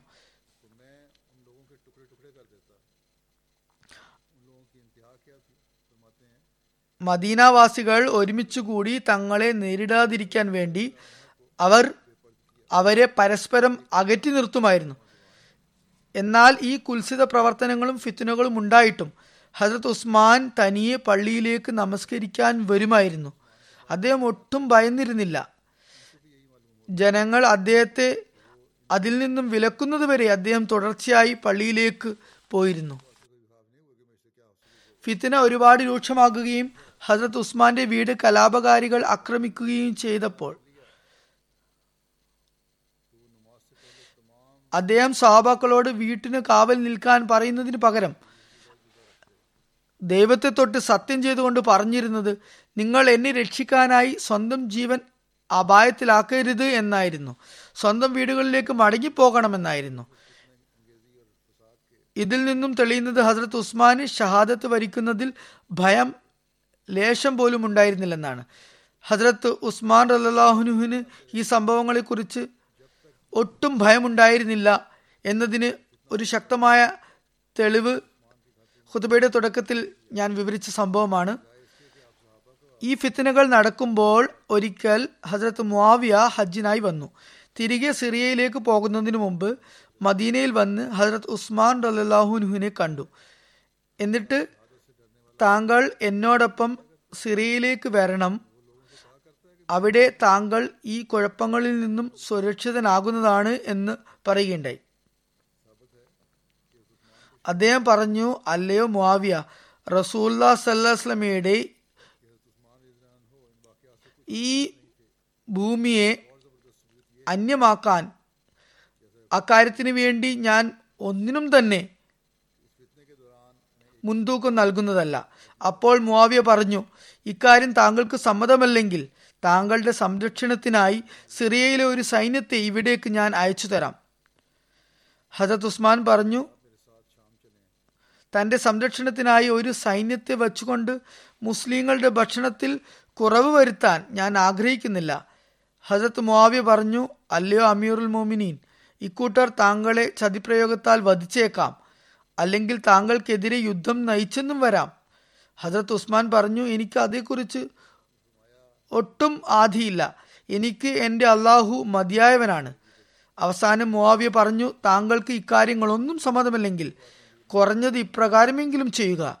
ചില മുതിർന്ന സഹാബാക്കളെക്കുറിച്ച് കലാപകാരികൾക്ക് അഹങ്കാരമുണ്ട്. അവർ കരുതുന്നത് താങ്കൾക്ക് ശേഷം അവർ എല്ലാം നോക്കി നടത്തിക്കൊള്ളുമെന്നാണ്. അതുകൊണ്ട് അക്കൂട്ടർ ഓരോ സഹാബാക്കളുടെയും പേരെടുത്ത് പറഞ്ഞുകൊണ്ട് ജനങ്ങളെ വഞ്ചിക്കുകയാണ് ചെയ്യുന്നത്. താങ്കൾ അവരെ എല്ലാവരെയും മദീനയിൽ നിന്നും പറഞ്ഞയക്കുക. വ്യത്യസ്ത രാജ്യങ്ങളിലേക്ക് അവരെ വിന്യസിക്കുക. അപ്പോൾ കലാപകാരികളുടെ ആവേശം കെട്ടണയുന്നതാണ്. അങ്ങനെ അവർ താങ്കളെ എതിർത്തിട്ട് എന്തു ചെയ്യാനാണെന്ന് ചിന്തിക്കും. കാരണം മദീനയിൽ കാര്യങ്ങൾ നോക്കി നടത്താൻ വേറെ ആരും അവശേഷിക്കുകയില്ലല്ലോ. ഹജരത് ഉസ്മാൻ അക്കാര്യവും അംഗീകരിച്ചില്ല. റസൂല്ലാ സല്ലാസ്ലം ഒരുമിച്ച് കൂട്ടിയവരെ എനിക്ക് എങ്ങനെ നാടുകടത്താനാകും? എന്ന് ചോദിച്ചു. ഹജരത്ത് മുവാവിയ ഇത് കേട്ടതും പൊട്ടിക്കരഞ്ഞു. എന്നിട്ട് പറഞ്ഞു താങ്കൾ ഇതൊന്നും ചെയ്തില്ലെങ്കിൽ ഇതൊന്നും ചെയ്യുന്നില്ലെങ്കിൽ കുറഞ്ഞത് ഇങ്ങനെയെങ്കിലും വിളംബരപ്പെടുത്തുക. എന്റെ ചോരയ്ക്ക് മുവാവിയ പകരം വീട്ടുന്നതാണ്. അദ്ദേഹം പറഞ്ഞു അല്ലയോ മുവാവിയ താങ്കൾ ദേശപ്രഗതനാണ് താങ്കൾ മുസ്ലിങ്ങൾക്ക് മേൽ കാഠിന്യം പ്രവർത്തിച്ചാലോ എന്ന് ഞാൻ ഭയക്കുന്നു.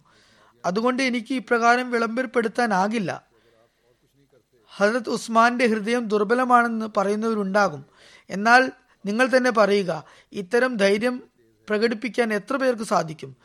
ഈ സംഭവങ്ങൾ ഉള്ളപ്പോൾ അദ്ദേഹത്തിന്റെ ഹൃദയത്തിൽ ഏതെങ്കിലും തരത്തിലുള്ള ഭയപ്പാടുണ്ടായിരുന്നെന്ന് പറയാനാകുമോ? ഭയമുണ്ടായിരുന്നെങ്കിൽ അദ്ദേഹം പറയേണ്ടിയിരുന്നത് താങ്കൾ ഒരു സൈന്യത്തെ എന്റെ സുരക്ഷയ്ക്കായി ഇവിടെ അയക്കുക അവർക്ക് ശമ്പളത്തിനുള്ള സംവിധാനം ഞാൻ ഒരുക്കും എന്നായിരുന്നല്ലോ. അദ്ദേഹത്തിന് ശരിക്കും ഭയമുണ്ടായിരുന്നെങ്കിൽ അദ്ദേഹം ഇങ്ങനെ വിളംബരപ്പെടുത്തിയേനെ. അതായത് ആരെങ്കിലും എനിക്കു നേരെ കൈ ഉയർത്തിയാൽ കേട്ടുകൊള്ളുക എനിക്ക് വേണ്ടി മാവ്യ പകരം വീട്ടുന്നതാണ്. എന്നാൽ അദ്ദേഹത്തിന്റെ മറുപടി ഇതായിരുന്നു. അല്ലയോ മാവ്യ താങ്കൾ കോപപ്രകൃതനാണ്. താങ്കൾക്ക് അതിനുള്ള അധികാരം നൽകിയാൽ താങ്കൾ മുസ്ലിങ്ങൾക്ക് മേൽ കാഠിന്യം പ്രവർത്തിച്ചേക്കാമെന്ന് ഞാൻ ഭയക്കുന്നു. മാത്രവുമല്ല ശത്രുക്കൾ മതിൽ ചാടി വന്ന് അദ്ദേഹത്തെ ആക്രമിക്കാൻ അകത്ത് കയറിയപ്പോൾ അദ്ദേഹം ഭയവിഹ്വലതകളൊന്നും പ്രകടിപ്പിക്കാതെ ഖുറാൻ ഓതിക്കൊണ്ടിരിക്കുകയാണ് ചെയ്തത്. ഏതുവരെ ഹസ്രത്ത് അബൂബക്കറിന്റെ മകൻ അള്ളാഹു അദ്ദേഹത്തോട് കാരുണ്യം കാണിക്കട്ടെ മുന്നോട്ട് വന്ന് അദ്ദേഹത്തിന്റെ താടി പിടിച്ച് ശക്തമായി കുലുക്കിയപ്പോൾ ഹസ്രത്ത് ഉസ്മാൻ അവന് നേരെ കണ്ണുയർത്തിക്കൊണ്ട് പറഞ്ഞു അല്ലയോ എന്റെ സഹോദരന്റെ മകനെ നിന്റെ പിതാവ് ഇപ്പോഴും ഉണ്ടായിരുന്നെങ്കിൽ നീ ഒരിക്കലും എന്നോട് ഇത് ചെയ്യുമായിരുന്നില്ല. അത് കേട്ടതും അവന്റെ അടിതൊട്ട് മുടി വരെ പ്രകമ്പനം കൊള്ളുകയും ലജ്ജിതനായി അവിടെ നിന്ന് മടങ്ങിപ്പോവുകയും ചെയ്തു. തുടർന്ന് മറ്റൊരു വ്യക്തി മുന്നോട്ട് വന്ന് ഞാൻ പറഞ്ഞതുപോലെ ഒരു ലോഹദണ്ട് കൊണ്ട് ഹസരത്ത് ഉസ്മാന്റെ തലയ്ക്കുമേൽ മർദ്ദിച്ചു. മുന്നിൽ വീണ് കിടന്ന ഖുറാനെ ചവിട്ടി ദൂരേക്ക് മാറ്റി. മറ്റൊരു വ്യക്തി വന്ന് തന്റെ വാളാൽ അദ്ദേഹത്തെ ഷഹീദാക്കി. ഈ സംഭവങ്ങൾ വായിക്കുമ്പോൾ ആർക്കാണ് ഹസരത്ത് ഉസ്മാൻ റലാഹുൻഹു ഇക്കാര്യങ്ങളെ ഭയന്നിരുന്നെന്ന് പറയാൻ സാധിക്കുക? ഹസരത്ത് മുസ്ലിമോദ് പറയുന്നു ഹസരത്ത് നൂഹ് ഹസരത്ത് ഇബ്രാഹിം ഹസരത്ത് ദാവൂദ് ഹസരത്ത് സുലൈമാൻ തുടങ്ങി മറ്റ് പ്രവാചകന്മാരെ പോലെ തന്നെയാണ് ഹസരത്ത് മസീമൗദും നിയുക്തനായത്. മുൻ പ്രവാചകന്മാർക്കു ശേഷം ഖിലാഫത്ത് പരമ്പര ഉണ്ടായതുപോലെ അദ്ദേഹത്തിന് ശേഷവും ഖിലാഫത്ത് പരമ്പര തുടങ്ങുകയുണ്ടായി. നാം ബുദ്ധിപൂർവം നോക്കുകയും അതിന്റെ യാഥാർത്ഥ്യം മനസ്സിലാക്കാൻ ശ്രമിക്കുകയും ചെയ്യുകയാണെങ്കിൽ ഖിലാഫത്ത് ഒരു മഹത്തായ പ്രസ്ഥാനമാണെന്ന് നമുക്ക് മനസ്സിലാക്കാൻ സാധിക്കും. എനിക്ക് പറയാനുള്ളത് ഇതിന്റെ സ്ഥാപനത്തിനായി പതിനായിരം തലമുറകൾ ത്യാഗം ചെയ്യേണ്ടി വന്നാലും അവയ്ക്കൊന്നും ഇതിനു മുമ്പാകെ വിലയുണ്ടാകില്ല എന്നതാണ്. എനിക്ക് മറ്റുള്ളവരെ കുറിച്ചൊന്നും അറിയില്ലെങ്കിലും റസൂലുല്ലാ സലല്ലാ അലുസ്ലമിയുടെ കാലത്തെ ചരിത്രം വായിച്ച ശേഷം ഞാൻ ഹസരത്ത് ഉസ്മാനു മേലുണ്ടായ പീഡനങ്ങളെക്കുറിച്ച് ചിന്തിക്കുമ്പോൾ അതോടൊപ്പം മറ്റൊരു വശത്ത് റസൂലുല്ലാ സല്ലാ അലുസ്ലം ആഗതനായപ്പോൾ അദ്ദേഹത്തിൽ ഉടലെടുത്ത പ്രകാശവും ആത്മീയതയും വിലയിരുത്തുമ്പോൾ ഞാൻ പറയുന്നു എനിക്ക് ഉണ്ടാകാനിരിക്കുന്ന പതിനായിരം ഭാവി പരമ്പരകളെയെല്ലാം ഒരുമിച്ച് കൂട്ടി ആ ഫിത്തിനെ ഇല്ലാതാക്കാനായി ത്യജിക്കേണ്ടി വന്നാലും അതെല്ലാം പേൻ കൊടുത്ത് ആന വാങ്ങുന്നതിന് സമമാണെന്ന് ആണ് ഞാൻ കരുതുകയുള്ളൂ. അതായത് പേൻ എന്ന വളരെ നിസ്സാരമായ ജീവിയെ കൊടുത്തിട്ട് അതിനു പകരമായി ആനയെ വാങ്ങുന്ന കച്ചവടത്തിന് തുല്യമാണത്. അതിലും തുച്ഛമായ കച്ചവടമാണത്. സത്യത്തിൽ നമുക്ക് ഏതൊരു വസ്തുവിന്റെയും വില പിന്നീടാണ് മനസ്സിലാക്കുക അതായത് ഇതിന്റെ ശരിയായ വില ഇതായിരുന്നു എന്ന് പിന്നീടാണ് ബോധ്യപ്പെടുക. ഹസരത്ത് ഉസ്മാന്റെ ഷഹാദത്തിന് ശേഷമാണ് ഖിലാഫത്തിന്റെ പ്രാധാന്യം എന്താണെന്ന് നമുക്ക് മനസ്സിലാകുന്നത്. ഹസരത്ത് മുസ്ലിമോദ് വിവരിക്കുന്നു? ഹസരത്ത് ഉമറിന് ശേഷം എല്ലാ സഹാബാക്കളുടെയും റലാഹു അൻഹും കണ്ണുകൾ ഖിലാഫത്ത് സ്ഥാനത്തിൽ അവരോധിതനാകുന്നതിന് ഹസരത്ത് ഉസ്മാനിലേക്കാണ് തിരിഞ്ഞിരുന്നത്. മുതിർന്ന സഹാബാക്കളുടെ അഭിപ്രായത്താൽ അദ്ദേഹം ഇതിനായി തെരഞ്ഞെടുക്കപ്പെട്ടു. അദ്ദേഹം റസൂൽ കരീം സല്ലാ വസ്ലമിന്റെ ജാമാതാവായിരുന്നു. ഒന്നിനു ശേഷം മറ്റൊന്നായി റസൂൽ സല്ലാ വസ്ലമിന്റെ രണ്ട് പെൺമക്കളെ അദ്ദേഹം വിവാഹവും ചെയ്തു. റസൂല്ലാ സല്ലാ വസ്ലമയുടെ രണ്ടാമത്തെ മകളും മരണപ്പെട്ടപ്പോൾ തിരുനബി സല്ലാ വസ്ലം പറഞ്ഞു എനിക്ക് വേറെയും മകൾ ഉണ്ടായിരുന്നെങ്കിൽ ഞാൻ അവളെയും ഹസത്ത് ഉസ്മാന് വിവാഹം ചെയ്തു കൊടുത്തേനെ. റസൂല്ലാ സല്ലാ വസ്ലമയുടെ ദൃഷ്ടിയിൽ അദ്ദേഹത്തിന് സവിശേഷ സ്ഥാന മഹാത്മ്യങ്ങൾ ഉണ്ടായിരുന്നെന്ന് ഇതിൽ നിന്ന് മനസ്സിലാക്കാം. അദ്ദേഹം മക്കാവാസികളുടെ ദൃഷ്ടിയിലും വളരെ സവിശേഷതകളുള്ള വ്യക്തിയായിരുന്നു. അപ്പോൾ അറബ് രാജ്യത്തിന്റെ സ്ഥിതികളനുസരിച്ച് അദ്ദേഹം ധനാഢ്യനായിരുന്നു.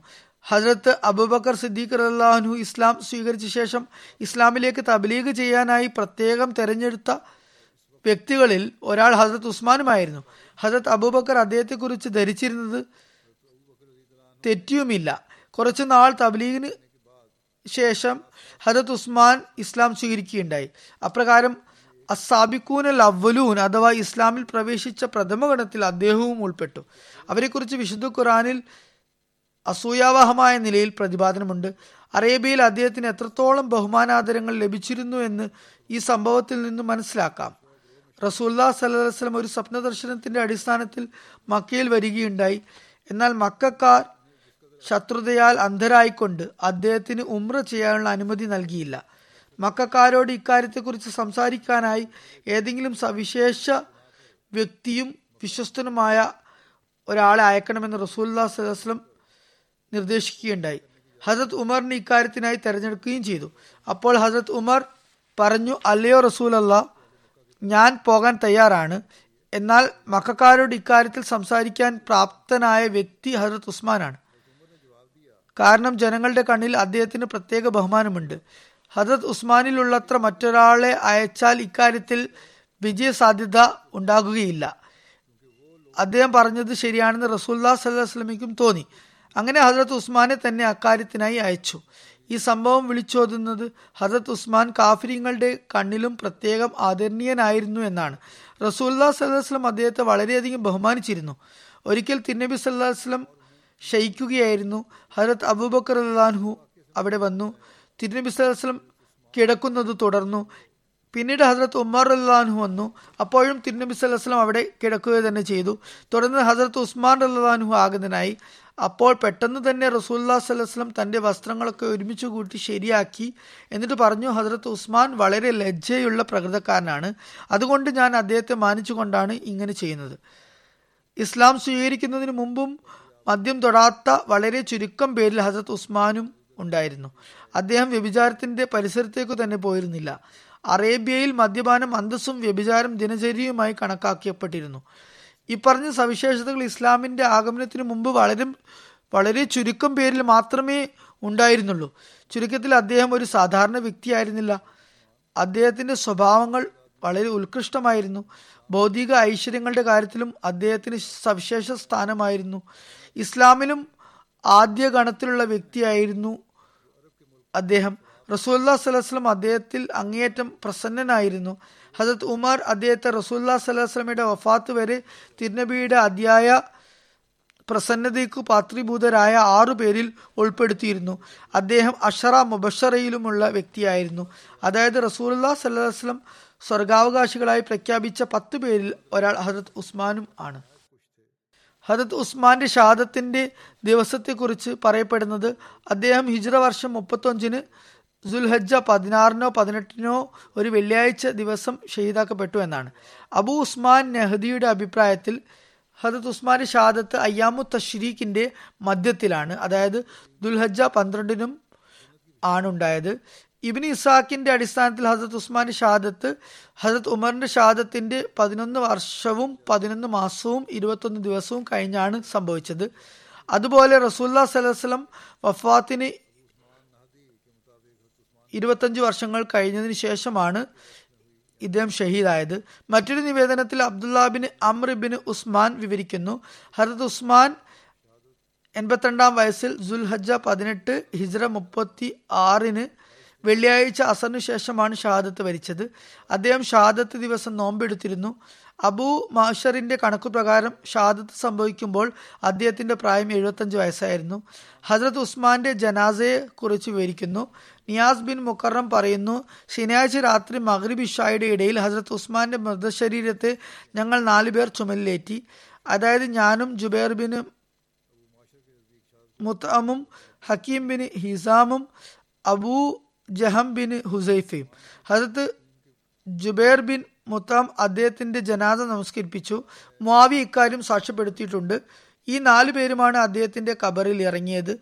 ഒരു നിവേദന പ്രകാരം ഹസരത്ത് ജുബേർ ബിൻ മുത്താം പതിനാറ് പേരോടൊപ്പം ഹസരത്ത് ഉസ്മാന്റെ ജനാസ നമസ്കരിപ്പിച്ചു എന്ന് വന്നിട്ടുണ്ട്. അല്ലാമ ബിൻ സാദിന്റെ അഭിപ്രായത്തിൽ ആദ്യ നിവേദനമാണ് കൂടുതൽ ശരി. അതായത് നാലു പേരെ കുറിച്ച് വന്നിരിക്കുന്ന നിവേദനം. നാലു പേർ അദ്ദേഹത്തിന്റെ ജനാസയിൽ പങ്കെടുത്ത കാര്യം ശരിയാണ്. Abdullah bin Amr bin Usman വിവരിക്കുന്നു. ഹജ്രത് ഉസ്മാനെ ശനിയാഴ്ച മഹരിബിനും ഇഷായ്ക്കുമിടയിൽ ഹഷ് കൗക്കബിൽ ആണ് മറവാടിയത്. റബീ ബിൻ മാലിക് തന്റെ പിതാവിൽ നിന്നും നിവേദനം ചെയ്യുന്നു. ജനങ്ങളുടെ വലിയ ആഗ്രഹമായിരുന്നു തങ്ങളുടെ പരേതരെ ഹഷ് കൗക്കബിൽ മറവാടുക എന്നത്. ഹഷ് എന്നത് ചെറിയ തോട്ടത്തെയാണ് പറയുന്നത്. കൗക്കബ് എന്നത് ഒരു അൻസാരിയുടെ പേരാണ്. അയാളുടെ തോട്ടമായിരുന്നു അത്. ജനത്തുൽ ബക്കീന് വളരെ സമീപസ്ഥമായ ഒരു സ്ഥലമായിരുന്നു അത്. ഹസ്രത്ത് ഉസ്മാൻ ബിൻ അഫാൻ പറയുമായിരുന്നു അടുത്തു തന്നെ ഒരു സുഹൃതവാൻ മരണപ്പെടുകയും അദ്ദേഹത്തെ ഇവിടെ അതായത് ഹഷ് കൗക്കബിൽ മറവാടുകയും ചെയ്യുന്നതാണ്. ജനങ്ങൾ അദ്ദേഹത്തെ പിന്തുടരുന്നതാണ്. മാലിക് ബിൻ അബു ആമിർ നിവേദനം ചെയ്യുന്നു. അവിടെ ഏറ്റവും ആദ്യം മറവാടപ്പെട്ട വ്യക്തി ഹസ്രത്ത് ഉസ്മാനാണ്. ഹസ്രത്ത് ഉസ്മാന്റെ മറവാടലിനെ കുറിച്ച് ഇപ്രകാരം ഒരു നിവേദനം ലഭിക്കുന്നു. കലാപകാരികൾ മൂന്ന് നാളുകളോളം അദ്ദേഹത്തിന്റെ ജനാസ എടുക്കാൻ അനുവദിച്ചില്ല. താരിഖ് തബരിയിൽ വന്നിരിക്കുന്നു. അബു ബുഷേർ ആബിദിയിൽ നിന്ന് നിവേദനം. ഹസ്രത്ത് ഉസ്മാന്റെ മൃതദേഹം മൂന്ന് നാളുകൾ വരെ വരെ കഫൻ ധരിപ്പിക്കാതെയും മറവാടപ്പെടാതെയും കിടന്നു. അദ്ദേഹത്തെ മറവാടാൻ അനുവദിച്ചിരുന്നില്ല. തുടർന്ന് ഹസ്രത്ത് ഹക്കീം ബിൻ ഹിസാമും ഹസ്രത്ത് ജുബൈർ ബിൻ മുത്തമും ഹസ്രത്ത് അലിയോട് ഹസ്രത്ത് ഉസ്മാനെ മറവാടുന്നത് സംബന്ധിച്ച് സംസാരിക്കുകയുണ്ടായി. ഹസ്രത്ത് ഉസ്മാന്റെ കുടുംബത്തോടെ അദ്ദേഹത്തെ മറവാടാൻ അനുവാദം തേടാൻ അവർ അപേക്ഷിച്ചു. ഹസ്രത്ത് അലി അപ്രകാരം ചെയ്തു. അവർ ഹസ്രത്ത് അലിക്ക് അനുമതി നൽകി. കലാപകാരികൾ ഇക്കാര്യം അറിഞ്ഞപ്പോൾ കല്ലുകളുമായി വഴിയിൽ കാത്തിരുന്നു. ഹസ്രത്ത് ഉസ്മാന്റെ ജനാസയോടൊപ്പം അദ്ദേഹത്തിന്റെ കുടുംബത്തിലെ ചിലരും പുറത്തേക്ക് വന്നു. അവർ മദീനയിലെ ഹഷ് കൗക്കബ് എന്ന ഭാഗത്തേക്കാണ് പോകാൻ ഉദ്ദേശിച്ചത്. ജൂതന്മാർ അവിടെ മൃതദേഹങ്ങൾ മറവാടുമായിരുന്നു. ഹസ്രത്ത് ഉസ്മാന്റെ ജനാസ പുറത്തു വന്നപ്പോൾ അക്കൂട്ടർ അദ്ദേഹത്തിനെ കിടത്തിയ മരണക്കട്ടിലിൽ കല്ലെറിഞ്ഞ് അദ്ദേഹത്തെ വീഴ്ത്താൻ ശ്രമിച്ചു. ഇക്കാര്യം ഹസ്രത്ത് അലി അറിയാനിടയായപ്പോൾ അദ്ദേഹം അവരോട് അതിൽ നിന്നും വിട്ടുനിൽക്കണമെന്ന് സന്ദേശം അയച്ചു. അപ്പോൾ അവർ അതിൽ നിന്നും വിട്ടുനിന്നു. അങ്ങനെ ജനാസ പുറപ്പെടുകയും ഹസരത് ഉസ്മാൻ ഹർഷ് കൗക്കബിൽ മറവാടപ്പെടുകയും ചെയ്തു. അമീർ മുവാവിയക്ക് വിജയം ലഭിച്ചപ്പോൾ അദ്ദേഹം ആ ഭാഗത്തുള്ള ചുറ്റുമതിൽ പൊളിച്ച് ജന്നത്തുൽ ബക്കിയുമായി അതിനെ ലയിപ്പിക്കാൻ കൽപ്പന നൽകി. അദ്ദേഹം ജനങ്ങളോട് തങ്ങളുടെ പരേതരെ ഹസത്ത് ഉസ്മാന്റെ കബറിനടുത്തായി മറവാടാനും അങ്ങനെ ആ ഭാഗം മുസ്ലിങ്ങളുടെ കബറുകളോട് ചേർക്കാനും കൽപ്പന നൽകി. ചില ചരിത്ര ഗ്രന്ഥങ്ങളിൽ ഇപ്രകാരവും വന്നിരിക്കുന്നു. ഈ സ്ഥലത്തെ ഹസ്രത്ത് ഉസ്മാൻ സ്വയം തന്നെ വിലക്ക് വാങ്ങി ജനത്തുൽ ബക്കിയുമായി ചേർത്തതാണ്. എന്തായാലും ഇനിയും കുറച്ച് കാര്യങ്ങൾ വിവരിക്കാനുണ്ട്. അല്പം ബാക്കി വന്നത് ഇൻഷാല്ല പിന്നീട് കേൾപ്പിക്കുന്നതായിരിക്കും. ഇന്ന് ചില ജനാസകളും ഞാൻ നമസ്കരിപ്പിക്കുന്നതാണ്. പരേതരെ കുറിച്ച് അനുസ്മരിക്കുന്നതാണ്. ആദ്യത്തെ ജനാസ മൗലവി മുഹമ്മദ് ഇദ്രീസ് തേറു സാഹിബ് മൊബലിക് സിൽസില ഓഫ് ഐവറി കോസ്റ്റിന്റെതാണ്. ഒരു ഹ്രസ്വകാലത്തെ രോഗാവസ്ഥയ്ക്ക് ശേഷം അദ്ദേഹം ഫെബ്രുവരി ഇരുപത്തി ഏഴിനും ഇരുപത്തെട്ടിനും ഇടയ്ക്കുള്ള രാത്രി വഫാത്താകുകയുണ്ടായി. ഇന്നാലില്ലാഹി വൈന്നായിലേഹി രാജുവൻ ഐവറി കോസ്റ്റ് പൗരനായിരുന്നു. പ്രാഥമിക വിദ്യാഭ്യാസം കഴിഞ്ഞ് ഇദ്ദേഹം ബുർക്കിന ഫാസോയിലേക്ക് പോയി. ഭൗതിക വിദ്യാഭ്യാസത്തോടൊപ്പം അറബി ഭാഷയിൽ അദ്ദേഹം പ്രാവീണ്യം നേടി. അറുപതുകളിൽ അദ്ദേഹം അഹമ്മദിത്ത് സ്വീകരിച്ചു. ആയിരത്തി തൊള്ളായിരത്തി എൺപത്തി മൂന്നിൽ അദ്ദേഹം സ്വന്തം ഇഷ്ടപ്രകാരം പാകിസ്ഥാനിൽ പോയി. ജാമിയ അഹമ്മദിയ റബുവയിൽ വിദ്യാഭ്യാസം കരസ്ഥമാക്കി. തുടർന്ന് ഐവറി കോസ്റ്റിൽ സേവനമനുഷ്ഠിച്ചു. മർഹൂം മൂസിയായിരുന്നു അദ്ദേഹം പാകിസ്ഥാനിൽ പോയ സംഭവം ഇപ്രകാരം വിവരിച്ചിട്ടുണ്ട്. അത് വളരെ ഹൃദയാവർജകമാണ്. അദ്ദേഹത്തിന്റെ കയ്യിലുള്ളതെല്ലാം അദ്ദേഹം വിറ്റുപെറുക്കി ഫ്ലൈറ്റ് ടിക്കറ്റ് എടുത്തു പാകിസ്ഥാനിലെ ഐവറി കോസ്റ്റിലോ ജമാത്തിനെ തന്റെ യാത്രയെക്കുറിച്ച് വിവരം നൽകിയില്ല. അവിടെ എത്തി എയർപോർട്ടിൽ നിന്ന് പുറത്തിറങ്ങിയപ്പോൾ അദ്ദേഹം വളരെ പരിഭ്രമത്തിലായിരുന്നു. അവിടെ ഒരാൾ നിൽപ്പുള്ളതായി കണ്ടു. അയാൾ അദ്ദേഹത്തിന്റെ അടുത്തേക്ക് വന്നു. എന്നിട്ട് എവിടെ നിന്നാണ് വന്നിട്ടുള്ളത്? എവിടേക്കാണ് താങ്കൾക്ക് പോകേണ്ടത് എന്നൊക്കെ ചോദിച്ചു. ഇംഗ്ലീഷും അറിയില്ലായിരുന്നു. അദ്ദേഹത്തിന് ഉറുദും വശം ഉണ്ടായിരുന്നില്ല. അറബിയിൽ എന്തൊക്കെയോ പറഞ്ഞു ഒപ്പിച്ചു. എന്തായാലും ആ വ്യക്തി അദ്ദേഹത്തെയും കൂട്ടി അഹമ്മദിയ ഹാളിൽ വന്നു. പിന്നീട് ആ വ്യക്തി പറഞ്ഞു എന്റെ ഭാര്യ ഒരു വിദേശിയായ അതിഥി വന്നതായും ഞാൻ അദ്ദേഹത്തെ കൂട്ടിക്കൊണ്ട് വരുന്നതായും സ്വപ്നത്തിൽ കാണുകയുണ്ടായി. അതുകൊണ്ടാണ് ഞാൻ എയർപോർട്ടിൽ പോയത്. അവിടെ താങ്കൾ മാത്രമാണ് ഒരു വിദേശി വന്നിറങ്ങിയത്. വളരെ പരിഭ്രമിച്ച് പുറത്തു നിൽക്കുന്നതായി താങ്കൾ ഞാൻ കണ്ടു. അപ്പോൾ ഞാൻ കരുതി എന്റെ ഭാര്യ സ്വപ്നത്തിൽ കണ്ട അതിഥി താങ്കൾ തന്നെയാണ്. അങ്ങനെ അള്ളാഹു അദ്ദേഹത്തിന് വേണ്ടി അപ്രകാരം ഒരു സംവിധാനം ഒരുക്കി. അദ്ദേഹം ഈ സംഭവം എല്ലാവരെയും കേൾപ്പിക്കുമായിരുന്നു എന്നിട്ട് പറയുമായിരുന്നു ഞാൻ ആ യാത്രയിലുടനീളം ദുവാ ചെയ്തുകൊണ്ടിരുന്നു. അങ്ങനെ ദുവായുടെ അത്ഭുത ദൃഷ്ടാന്തമായാണ് അത് സംഭവിച്ചത്. അള്ളാഹു എനിക്ക് വേണ്ടി ഒരു ഏർപ്പാടുണ്ടാക്കി. കറാച്ചിയിലുള്ള ഒരു അഹമ്മദിയുടെ ഭാര്യയ്ക്ക് എന്റെ യാത്രയുടെ തലേന്ന് രാത്രി സ്വപ്നത്തിൽ ഞാൻ വരുന്നതായി കാണിച്ചു. അങ്ങനെ അദ്ദേഹം അഹമ്മദിയ ഹാളിൽ എത്തിയ ശേഷം പിന്നീട് റബുയിലേക്ക് പോകുകയുണ്ടായി. അദ്ദേഹം വളരെ സൽപ്രകൃതനും വളരെയധികം ദ ചെയ്യുന്ന വ്യക്തിയുമായിരുന്നു. Qayyum Pasha Sahib missionary in charge Ivory Coast പറയുന്നു ബുർക്കിന ഫാസോയിലും ഞങ്ങൾക്ക് മൂന്ന് വർഷം ഒരുമിച്ച് സേവനമനുഷ്ഠിക്കാനായി പിന്നെ ഐവറി കോസ്റ്റിലും ഒരുമിച്ച് ജോലി ചെയ്യാനുള്ള അവസരം ലഭിച്ചു. ജമാഅത്തിനോടും മസീമോദ് അലി ഇസ്ലാമിനോടും വളരെയധികം സ്നേഹമുള്ള വ്യക്തിയും ത്യാഗസന്നദ്ധനുമായിരുന്നു അദ്ദേഹം. ആരാധനകളിൽ മുഴുകുന്ന വ്യക്തിയായിരുന്നു. ദാനശീലനായിരുന്നു. ജനങ്ങൾക്ക് ഒരുപാട് സഹായങ്ങൾ ചെയ്തിരുന്നു. കുട്ടികളെ സ്വന്തം വീട്ടിൽ താമസിപ്പിച്ച് അവരുടെ വിദ്യാഭ്യാസ കാര്യങ്ങളും മറ്റു ചെലവുകളും നടത്തിയിരുന്നു. ദീനിന്റെ പ്രചാരണത്തിന് എപ്പോഴും അദ്ദേഹം മുൻപന്തിയിലായിരുന്നു. അതിഥി സൽക്കാരം അദ്ദേഹത്തിന്റെ വലിയ സവിശേഷതയായിരുന്നു. അത് പ്രശസ്തവുമായിരുന്നു. തബ്ലീഗ് ചെയ്യുന്ന രീതിയും വളരെ ഉത്തമമായിരുന്നു. അദ്ദേഹത്തിന് നല്ല അറിവുമായിരുന്നു.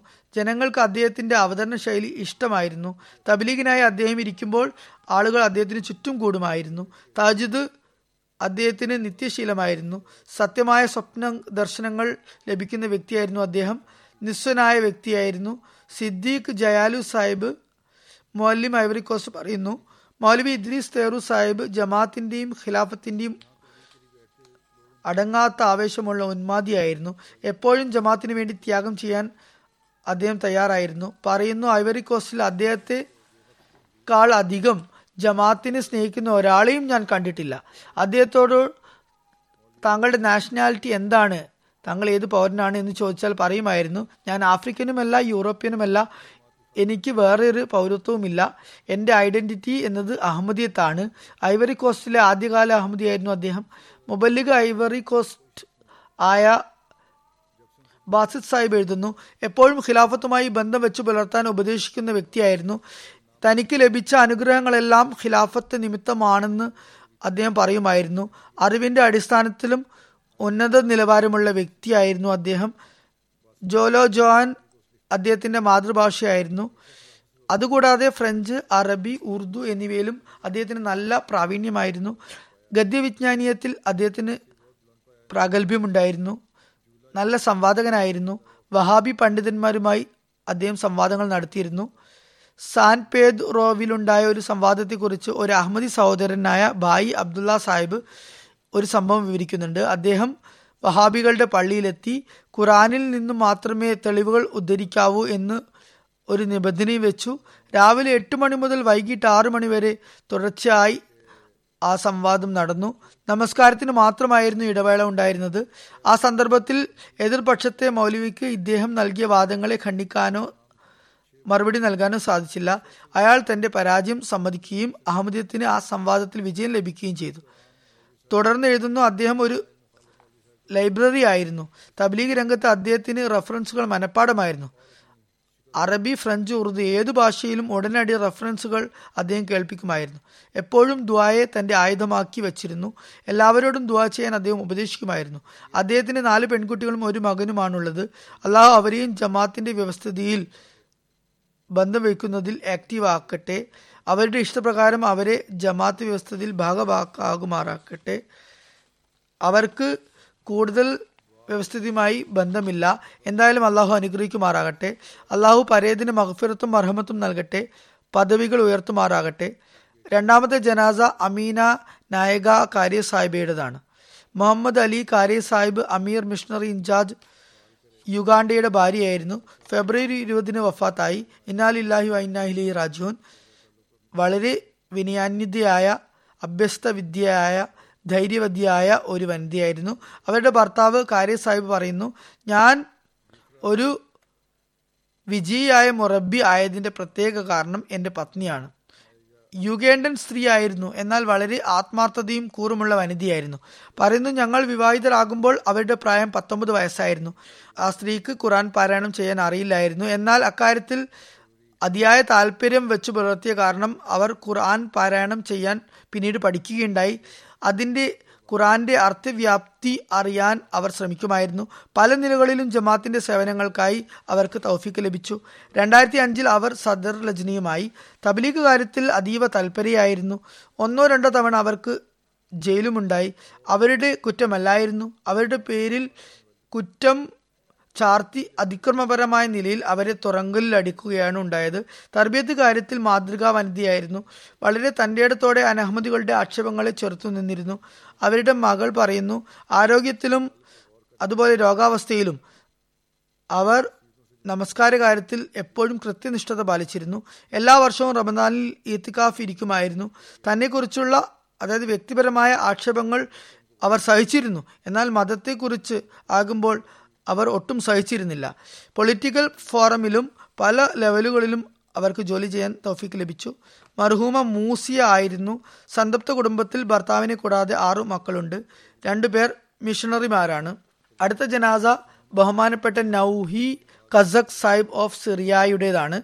നാൽപ്പത്തെട്ടാമത്തെ വയസ്സിൽ ഡിസംബർ പത്തിനാണ് അദ്ദേഹം വഫാത്തായത്. ഇന്നാലില്ലാഹി വ ഇന്നാഹി റാജുൻ ആയിരത്തി തൊള്ളായിരത്തി ഇരുപത്തെട്ടിലാണ് മർഹൂമിന്റെ കുടുംബത്തിൽ അഹമ്മദിയത്ത് പ്രവേശിച്ചത്. അപ്പോൾ ഹസരത്ത് മൗലാന ജലാലുദ്ദീൻ ഷംസ് സാഹിബ് ഡമാസ്കസിൽ നിന്നും ഹൈഫയിലേക്ക് പോയതായിരുന്നു. ഹൈഫയിലെ ആദ്യത്തെ അഹമ്മദി ബഹുമാനപ്പെട്ട റാഷിദ് ബക്കീസ് ബുസ്തി സാഹിബിന്റെ തബ്ലീഗ് മുഖാന്തരം അദ്ദേഹത്തിന്റെ പ്രപിതാമഹൻ അലി സ്വാലി കസക് സാഹിബും സഹോദരനായ മുഹമ്മദ് കസക് സാഹിബും. ഇപ്പോൾ മുൻ സദർ ജമാഅത്ത് ഉറുദൻ ആയ ത്വാഹ കസക് സാഹിബിന്റെ പിതാവാണ് ഈ പറഞ്ഞ സഹോദരൻ മുഹമ്മദ് കസക് സാഹിബ്. ഇവർ രണ്ടുപേരും കുടുംബസമേതം ബയത്ത് ചെയ്തു. പിന്നീട് ഇസ്രായേലിന്റെ രൂപീകരണത്തെ തുടർന്ന് ഇവരുടെ കുടുംബം ഡമാസ്കസിലേക്ക് ഹിജറത്ത് ചെയ്തു. മർഹൂം വളരെ ആത്മാർത്ഥനായ അഹമ്മദിയായിരുന്നു. നമസ്കാര വ്രതാദികളിൽ കൃത്യനിഷ്ഠത കാണിച്ചിരുന്നു. കൃത്യമായ ചന്ത നൽകുന്ന വ്യക്തിയും ഖിലാഫത്തിനോട് സ്നേഹമുള്ള വ്യക്തിയും ജമാത്തിന്റെ സേവനകാര്യങ്ങളിൽ മുൻനിരയിലുള്ള വ്യക്തിയുമായിരുന്നു. ദാരിദ്ര്യം ഉണ്ടായിട്ടും മറ്റുള്ളവർക്ക് വേണ്ടി സാമ്പത്തിക സഹായം നൽകുമായിരുന്നു. അനുകമ്പാലുവും സൽപ്രകടനമായിരുന്നു. മർഹൂമിന് സന്തപ്ത കുടുംബത്തിൽ രണ്ട് ഭാര്യമാരും മൂന്ന് ചെറുപ്രായത്തിലുള്ള പെൺകുട്ടികളുമാണുള്ളത്. രണ്ട് പെൺകുട്ടികൾ വഖഫിനോവിൽ അംഗങ്ങളാണ്. സദർ ജമാഅത്തായ വസി മുഹമ്മദ് സാഹിബ് വിവരിക്കുന്നു എപ്പോൾ ആവശ്യപ്പെട്ടാലും രോഗികളെയും പരിക്കേറ്റവരെയും ആശുപത്രിയിൽ കൊണ്ടുപോകുന്നതായിരുന്നു അദ്ദേഹത്തിന്റെ സേവനങ്ങളിൽ ഏറ്റവും പ്രധാനപ്പെട്ടത്. സിറിയയുടെ അവസ്ഥ ആ നിലക്കുള്ളതായിരുന്നു. ധൈര്യസമേതം അദ്ദേഹം കർമ്മനിരതനായിരുന്നു. അതുപോലെ വർക്കിംഗ് കമ്മിറ്റി അംഗങ്ങളെ അദ്ദേഹം പര്യടനത്തിനായി കൊണ്ടുപോകുമായിരുന്നു. അദ്ദേഹത്തിന് അതിനായി കാർ വാങ്ങി നൽകിയിരുന്നു. അതുമായി അദ്ദേഹം സേവനം തുടർന്നിരുന്നു. എപ്പോൾ വിളിച്ചാലും ഉടനെ വന്നെത്തുകയും വളരെ സന്തോഷത്തോടെ സേവനങ്ങൾ കാഴ്ചവെക്കുകയും ചെയ്യുമായിരുന്നു. ഹൃദയാഭിമുഖ്യത്തോടെ ഈ ജോലികൾ അദ്ദേഹം നിർവഹിച്ചിരുന്നു. കണിശമായ നിലയിൽ ചന്ത നൽകിയിരുന്നു. അവസാന വർഷം ചന്ത വളരെയധികം വർദ്ധിച്ചിരുന്നു. അഹമ്മദികൾക്ക് വേണ്ടി ധനസഹായവും ചെയ്തിരുന്നു. തുടർന്ന് എഴുതുന്നു മർഹൂം ലളിത ജീവിതവും അല്പ മാത്രം സംസാരിക്കുന്ന വ്യക്തിയും ആത്മാർത്ഥതയും സൃഷ്ടിസേവനവും സതുദ്ദേശവും ഉള്ള വ്യക്തിയുമാണ്. അതു കാരണത്താൽ മറ്റുള്ളവരെ നന്നായി അദ്ദേഹം സ്വാധീനിച്ചിരുന്നു. മർഹൂമിന്റെ ഭാര്യ ഖദീജ അലി സാഹിബ് പറയുന്നു എന്റെ ഭർത്താവ് ദൈവാനുഗ്രഹത്താൽ വളരെ ആത്മാർത്ഥനായ അഹമ്മദിയായിരുന്നു. ജമാത്തിനോട് വളരെയധികം അനുരക്തിയുള്ള അയാളും ജനങ്ങളെ സഹായിക്കുന്നതിൽ തൽപരനുമായിരുന്നു. വീട്ടുജോലികളിൽ സഹായിച്ചിരുന്നു. മക്കളോട് വളരെയധികം സ്നേഹ വെച്ചു പുലർത്തിയിരുന്നു. അവരുടെ സൽശിക്ഷണത്തിനായി ദത്തശ്രദ്ധനായിരുന്നു. അവരോടൊപ്പം ഇരുന്ന് വൈകുവോളം ജമാത്തിനെ കുറിച്ച് സംസാരിക്കുമായിരുന്നു. അള്ളാഹുവിന്റെ അനുഗ്രഹത്താൽ തന്റെ ജീവിതത്തിന്റെ അവസാന വർഷവും ജമാത്തിന്റെ സേവനത്തിൽ നിരതനാകാൻ അദ്ദേഹത്തിന് സാധിച്ചു. അക്കാര്യത്തിൽ അദ്ദേഹം അതീവ സന്തുഷ്ടനായിരുന്നു. അദ്ദേഹത്തിന്റെ മാതൃ സഹോദരി പുത്രനായ അക്രം സൽമാൻ സാഹിബ് എഴുതുന്നു. അദ്ദേഹം മുഖേനയാണ് അക്രം സാഹിബ് ബയ്യത്ത് ചെയ്തത്. പറയുന്നു ബയ്യത്തിന് മുമ്പും അദ്ദേഹത്തിന്റെ ഉത്കൃഷ്ട സ്വഭാവ ഗുണങ്ങൾക്ക് ഞങ്ങൾ സാക്ഷിയാണ്. അദ്ദേഹത്തിന്റെ സാമ്പത്തിക സ്ഥിതി അത്ര മെച്ചമല്ലായിരുന്നിട്ട് കൂടി ദരിദ്രരായ കുടുംബാംഗങ്ങളെ അദ്ദേഹം സഹായിക്കുമായിരുന്നു. പറയുന്നു എന്നെ ഏറ്റവും കൂടുതൽ സ്വാധീനിച്ച കാര്യം ഇതാണ്. ഒരിക്കൽ ഒരു നല്ല ഉദ്യോഗം അദ്ദേഹത്തിന് കിട്ടി. അതുവഴി അദ്ദേഹത്തിന്റെ കടബാധ്യതകളെ മുഴുവനായും അവസാനിക്കുകയുണ്ടായി. എന്നാൽ അതിനുശേഷം പണം സ്വരുക്കൂട്ടുന്നതിന് പകരം എന്റെ ദരിദ്രരായ മാതൃ സഹോദരിമാർക്ക് ഒരു വലിയ സംഖ്യ അദ്ദേഹം നൽകുകയുണ്ടായി. പറയുമായിരുന്നു എനിക്ക് നല്ല ആരോഗ്യവും കടബാധ്യതയില്ലാത്ത അവസ്ഥയുമാണ്. അതുകൊണ്ട് തന്നെ ഞാൻ ധനികനാണ്. ആവശ്യത്തിന് പുറമേയുള്ള ധനം ആവശ്യക്കാർക്ക് നൽകാൻ ഞാൻ ആഗ്രഹിക്കുന്നു. അതുതന്നെയാണ് വേണ്ടതും. പറയുന്നു ഇക്കാര്യം എനിക്ക് അമ്പരിപ്പിക്കുന്നതായിരുന്നു. കാരണം ഞാൻ എന്റെ ജീവിതത്തിൽ ഇത്രയും മിതവ്യയവും അതുപോലെ ധനത്യാഗ സന്നദ്ധതയും ഉള്ള മറ്റൊരാളെയും കണ്ടിട്ടില്ല. ഞങ്ങൾ രണ്ട് സഹോദരന്മാർ ബയ്യത്ത് ചെയ്ത ശേഷം ഞങ്ങളുടെ വിദ്യാഭ്യാസ ശിക്ഷണ കാര്യങ്ങൾക്കും ഖിലാഫത്തുമായുള്ള ബന്ധത്തിനും വേണ്ടി അദ്ദേഹം കഠിന പ്രയത്നം ചെയ്യുകയുണ്ടായി. ഖിലാഫത്തിന്റെ അനുഗ്രഹങ്ങളിൽ നിന്നും ഫലമെടുക്കുന്നതിന്റെ ഹൃദയാവർജകമായ സംഭവങ്ങൾ അദ്ദേഹം കേൾപ്പിക്കുമായിരുന്നു. അതുവഴി ഞങ്ങളുടെ ഹൃദയത്തിൽ ഖിലാഫത്തിനോട് അനുരക്തി ഉണ്ടാകുകയുണ്ടായി. അദ്ദേഹത്തിന്റെ സഹോദരൻ ജാമ്യ കാനഡയിലെ അധ്യാപകനായ മൂത്തസ് കസക് സാഹിബ് എഴുതുന്നു. എന്റെ മർഹൂം സഹോദരൻ വളരെ ആത്മാർത്ഥനും ഖിലാഫത്തിനെ സ്നേഹിക്കുന്നവനുമായിരുന്നു. ഞങ്ങളുടെ പൂർവികർ അഹമ്മദികളായിരുന്നിട്ടും ഞങ്ങൾക്ക് അഹമ്മദിത്ത് എന്താണെന്ന് അറിയില്ലായിരുന്നു. എന്റെ സഹോദരൻ പിതാമൻ കസക് സാഹിബിന്റെ ജനാദ നമസ്കാരത്തിൽ പങ്കെടുക്കാനായി ഹലബ് പട്ടണത്തിൽ നിന്ന് ഡമാസ്കസിലേക്ക് പോകുകയുണ്ടായി. അവിടെ അദ്ദേഹം അഹമ്മദി സഹോദരങ്ങളെ കണ്ടുമുട്ടി. ജമാത്തിനെ കുറിച്ച് ഉള്ള കാര്യങ്ങൾ ചോദിച്ചറിഞ്ഞു. തിരികെ വന്നപ്പോൾ അദ്ദേഹം സുജൂതിൽ ഒരുപാട് കരിയുന്നതായി ഞാൻ കണ്ടു. ഈ പെട്ടെന്നുണ്ടായ മാറ്റത്തിൽ ഞാൻ അത്ഭുത പരതന്ത്രനായി അതിന്റെ കാരണം അന്വേഷിച്ചപ്പോൾ അദ്ദേഹം എനിക്കും ജമാത്തിനെ കുറിച്ച് പറഞ്ഞു തന്നു. തുടർന്ന് പറയുന്നു ഞാൻ പിന്നെ ഗവേഷണം നടത്തി. ആദ്യം പേരിന് മാത്രം അഹമ്മദികളായിരുന്നു ഞങ്ങൾ. പിന്നീട് കൃത്യമായ നിലയിൽ ജമാത്തിന്റെ അധ്യാപനങ്ങൾ പഠിച്ചു. ഒരു സ്വപ്നം കണ്ട ശേഷം രണ്ടാമതും ഞാൻ ബയ്യത്ത് ചെയ്തു. എന്റെ ഭയത്തിൽ എന്റെ സഹോദരന്റെ സൽപരിവർത്തനത്തിന് നല്ല മാറ്റത്തിന് വലുതായ പങ്കുണ്ട്. രണ്ടാമതും ബയത്ത് ചെയ്തു എന്നതുകൊണ്ട് അർത്ഥം ആദ്യം കുടുംബപരമായ നിലയിലും ആചാരപരമായ നിലയിലുമായിരുന്നു അഹമ്മദികളായിരുന്നത്. എന്നാൽ കർമ്മപരമായി അഹമ്മദികളായിരുന്നില്ല. അതുകൊണ്ട് പഠിച്ചു മനസ്സിലാക്കി രണ്ടാമതും ബയത്ത് ചെയ്യുകയാണ് ഉണ്ടായത്. മർഹൂമിന് തബ്ലീഗിലും വലിയ താല്പര്യമായിരുന്നു. കാലത്തിന്റെ ഖലീഫയ്ക്കായി വളരെയധികം ദുവാ ചെയ്തിരുന്നു. വസിയത്ത് പദ്ധതിയിൽ അംഗമായിരുന്നു. മർഹൂമിന് തന്റെ മരണം ആസന്നമായിരിക്കുന്നു എന്ന തോന്നലുമുണ്ടായി. അതേക്കുറിച്ച് മരണത്തിന് അല്പനാളുകൾക്ക് മുമ്പ് അദ്ദേഹം തന്റെ മാതാവിനോടും ഭാര്യമാരോടും പറയുകയുണ്ടായി. അടുത്ത ജനാസ ഫർഹത്ത് നസീമ സാഹിബ ഓഫ് റബുവയുടേതാണ്. മാസ്റ്റർ സാഹിബ് ചൗധരി സാഹിബ് എന്ന് വിളിക്കുന്ന മുഹമ്മദ് ഇബ്രാഹിം ഹനീഫ് സാഹിബിന്റെ ഭാര്യയാണ് അവർ. ഡിസംബർ ഇരുപത്തി ആറിന് എൺപത്തി ആറാമത്തെ വയസ്സിലാണ് അവർ വഫാത്തായത്. ഇനാലില്ലാഹി വൈനയിലി റാജുൻ മർഹൂമിന്റെ പിതാവ് ഹസരത്ത് മിയ ഇലംദീൻ സാഹിബും പിതാമഹൻ ഹസരത്ത് മിയ കുത്തുബ്ദീൻ സാഹിബ് ഓഫ് ലോധി നങ്കൽ ജില്ലാ ഗുരുദാസ്പൂറുമാണ്. ഹസരത്ത് മസീമദ് ഇസ്ലാമിന്റെ സ്വാഭികളായിരുന്നു ഇവർ. മർഹൂമ അനേകം ഗുണങ്ങളുടെ ഉടമയായിരുന്നു. നമസ്കാര വ്രതാദികളിൽ നിഷ്കർഷതയുള്ള സ്ത്രീയും താജുദ് ശീലക്കാരിയും ക്ഷമാശീലയും കൃതജ്ഞതയുള്ള വനിതയും വളരെയധികം ദ്വാശീലമുള്ള സ്ത്രീയുമായിരുന്നു. ലളിത പ്രകൃതിയും ദീനാനുകമ്പയും അതുപോലെ ഖിലാഫത്തിനോട് അങ്ങേയറ്റത്തെ വിശ്വസ്തതയുള്ള വനിതയുമായിരുന്നു. വളരെ ആത്മാർത്ഥത വെച്ച് പുലർത്തുന്ന സ്ത്രീയായിരുന്നു. സാമ്പത്തിക പദ്ധതികളിൽ മുൻപന്തിയിലായിരുന്നു. പലവട്ടം പലതരം പദ്ധതികൾക്കുമായും തന്റെ ആഭരണങ്ങൾ സമർപ്പിക്കാനുള്ള തൗഫീക്ക് അവർക്ക് ലഭിച്ചു. മർഹൂമ മൂസിയായിരുന്നു. സന്തപ്ത കുടുംബത്തിൽ മൂന്ന് ആൺമക്കളും മൂന്ന് പെൺമക്കളും അനേകം പേരക്കുട്ടികളുമുണ്ട്. രണ്ട് പേരമക്കൾ മൊറബി സിൽസിലയാണ്. ഒരു മകനും മൊറബിയാണ് അള്ളാഹു മർഹൂമയ്ക്ക് മഹ്ഫിറത്തും മർഹമത്തും നൽകി അനുഗ്രഹിക്കുമാറാകട്ടെ. എല്ലാ മർഹൂമിങ്ങൾക്കും അള്ളാഹു മഹ്ഫിറത്തും മർഹമത്തും നൽകുമാറാകട്ടെ എല്ലാവരുടെയും പദവികൾ ഉയർത്തുമാറാകട്ടെ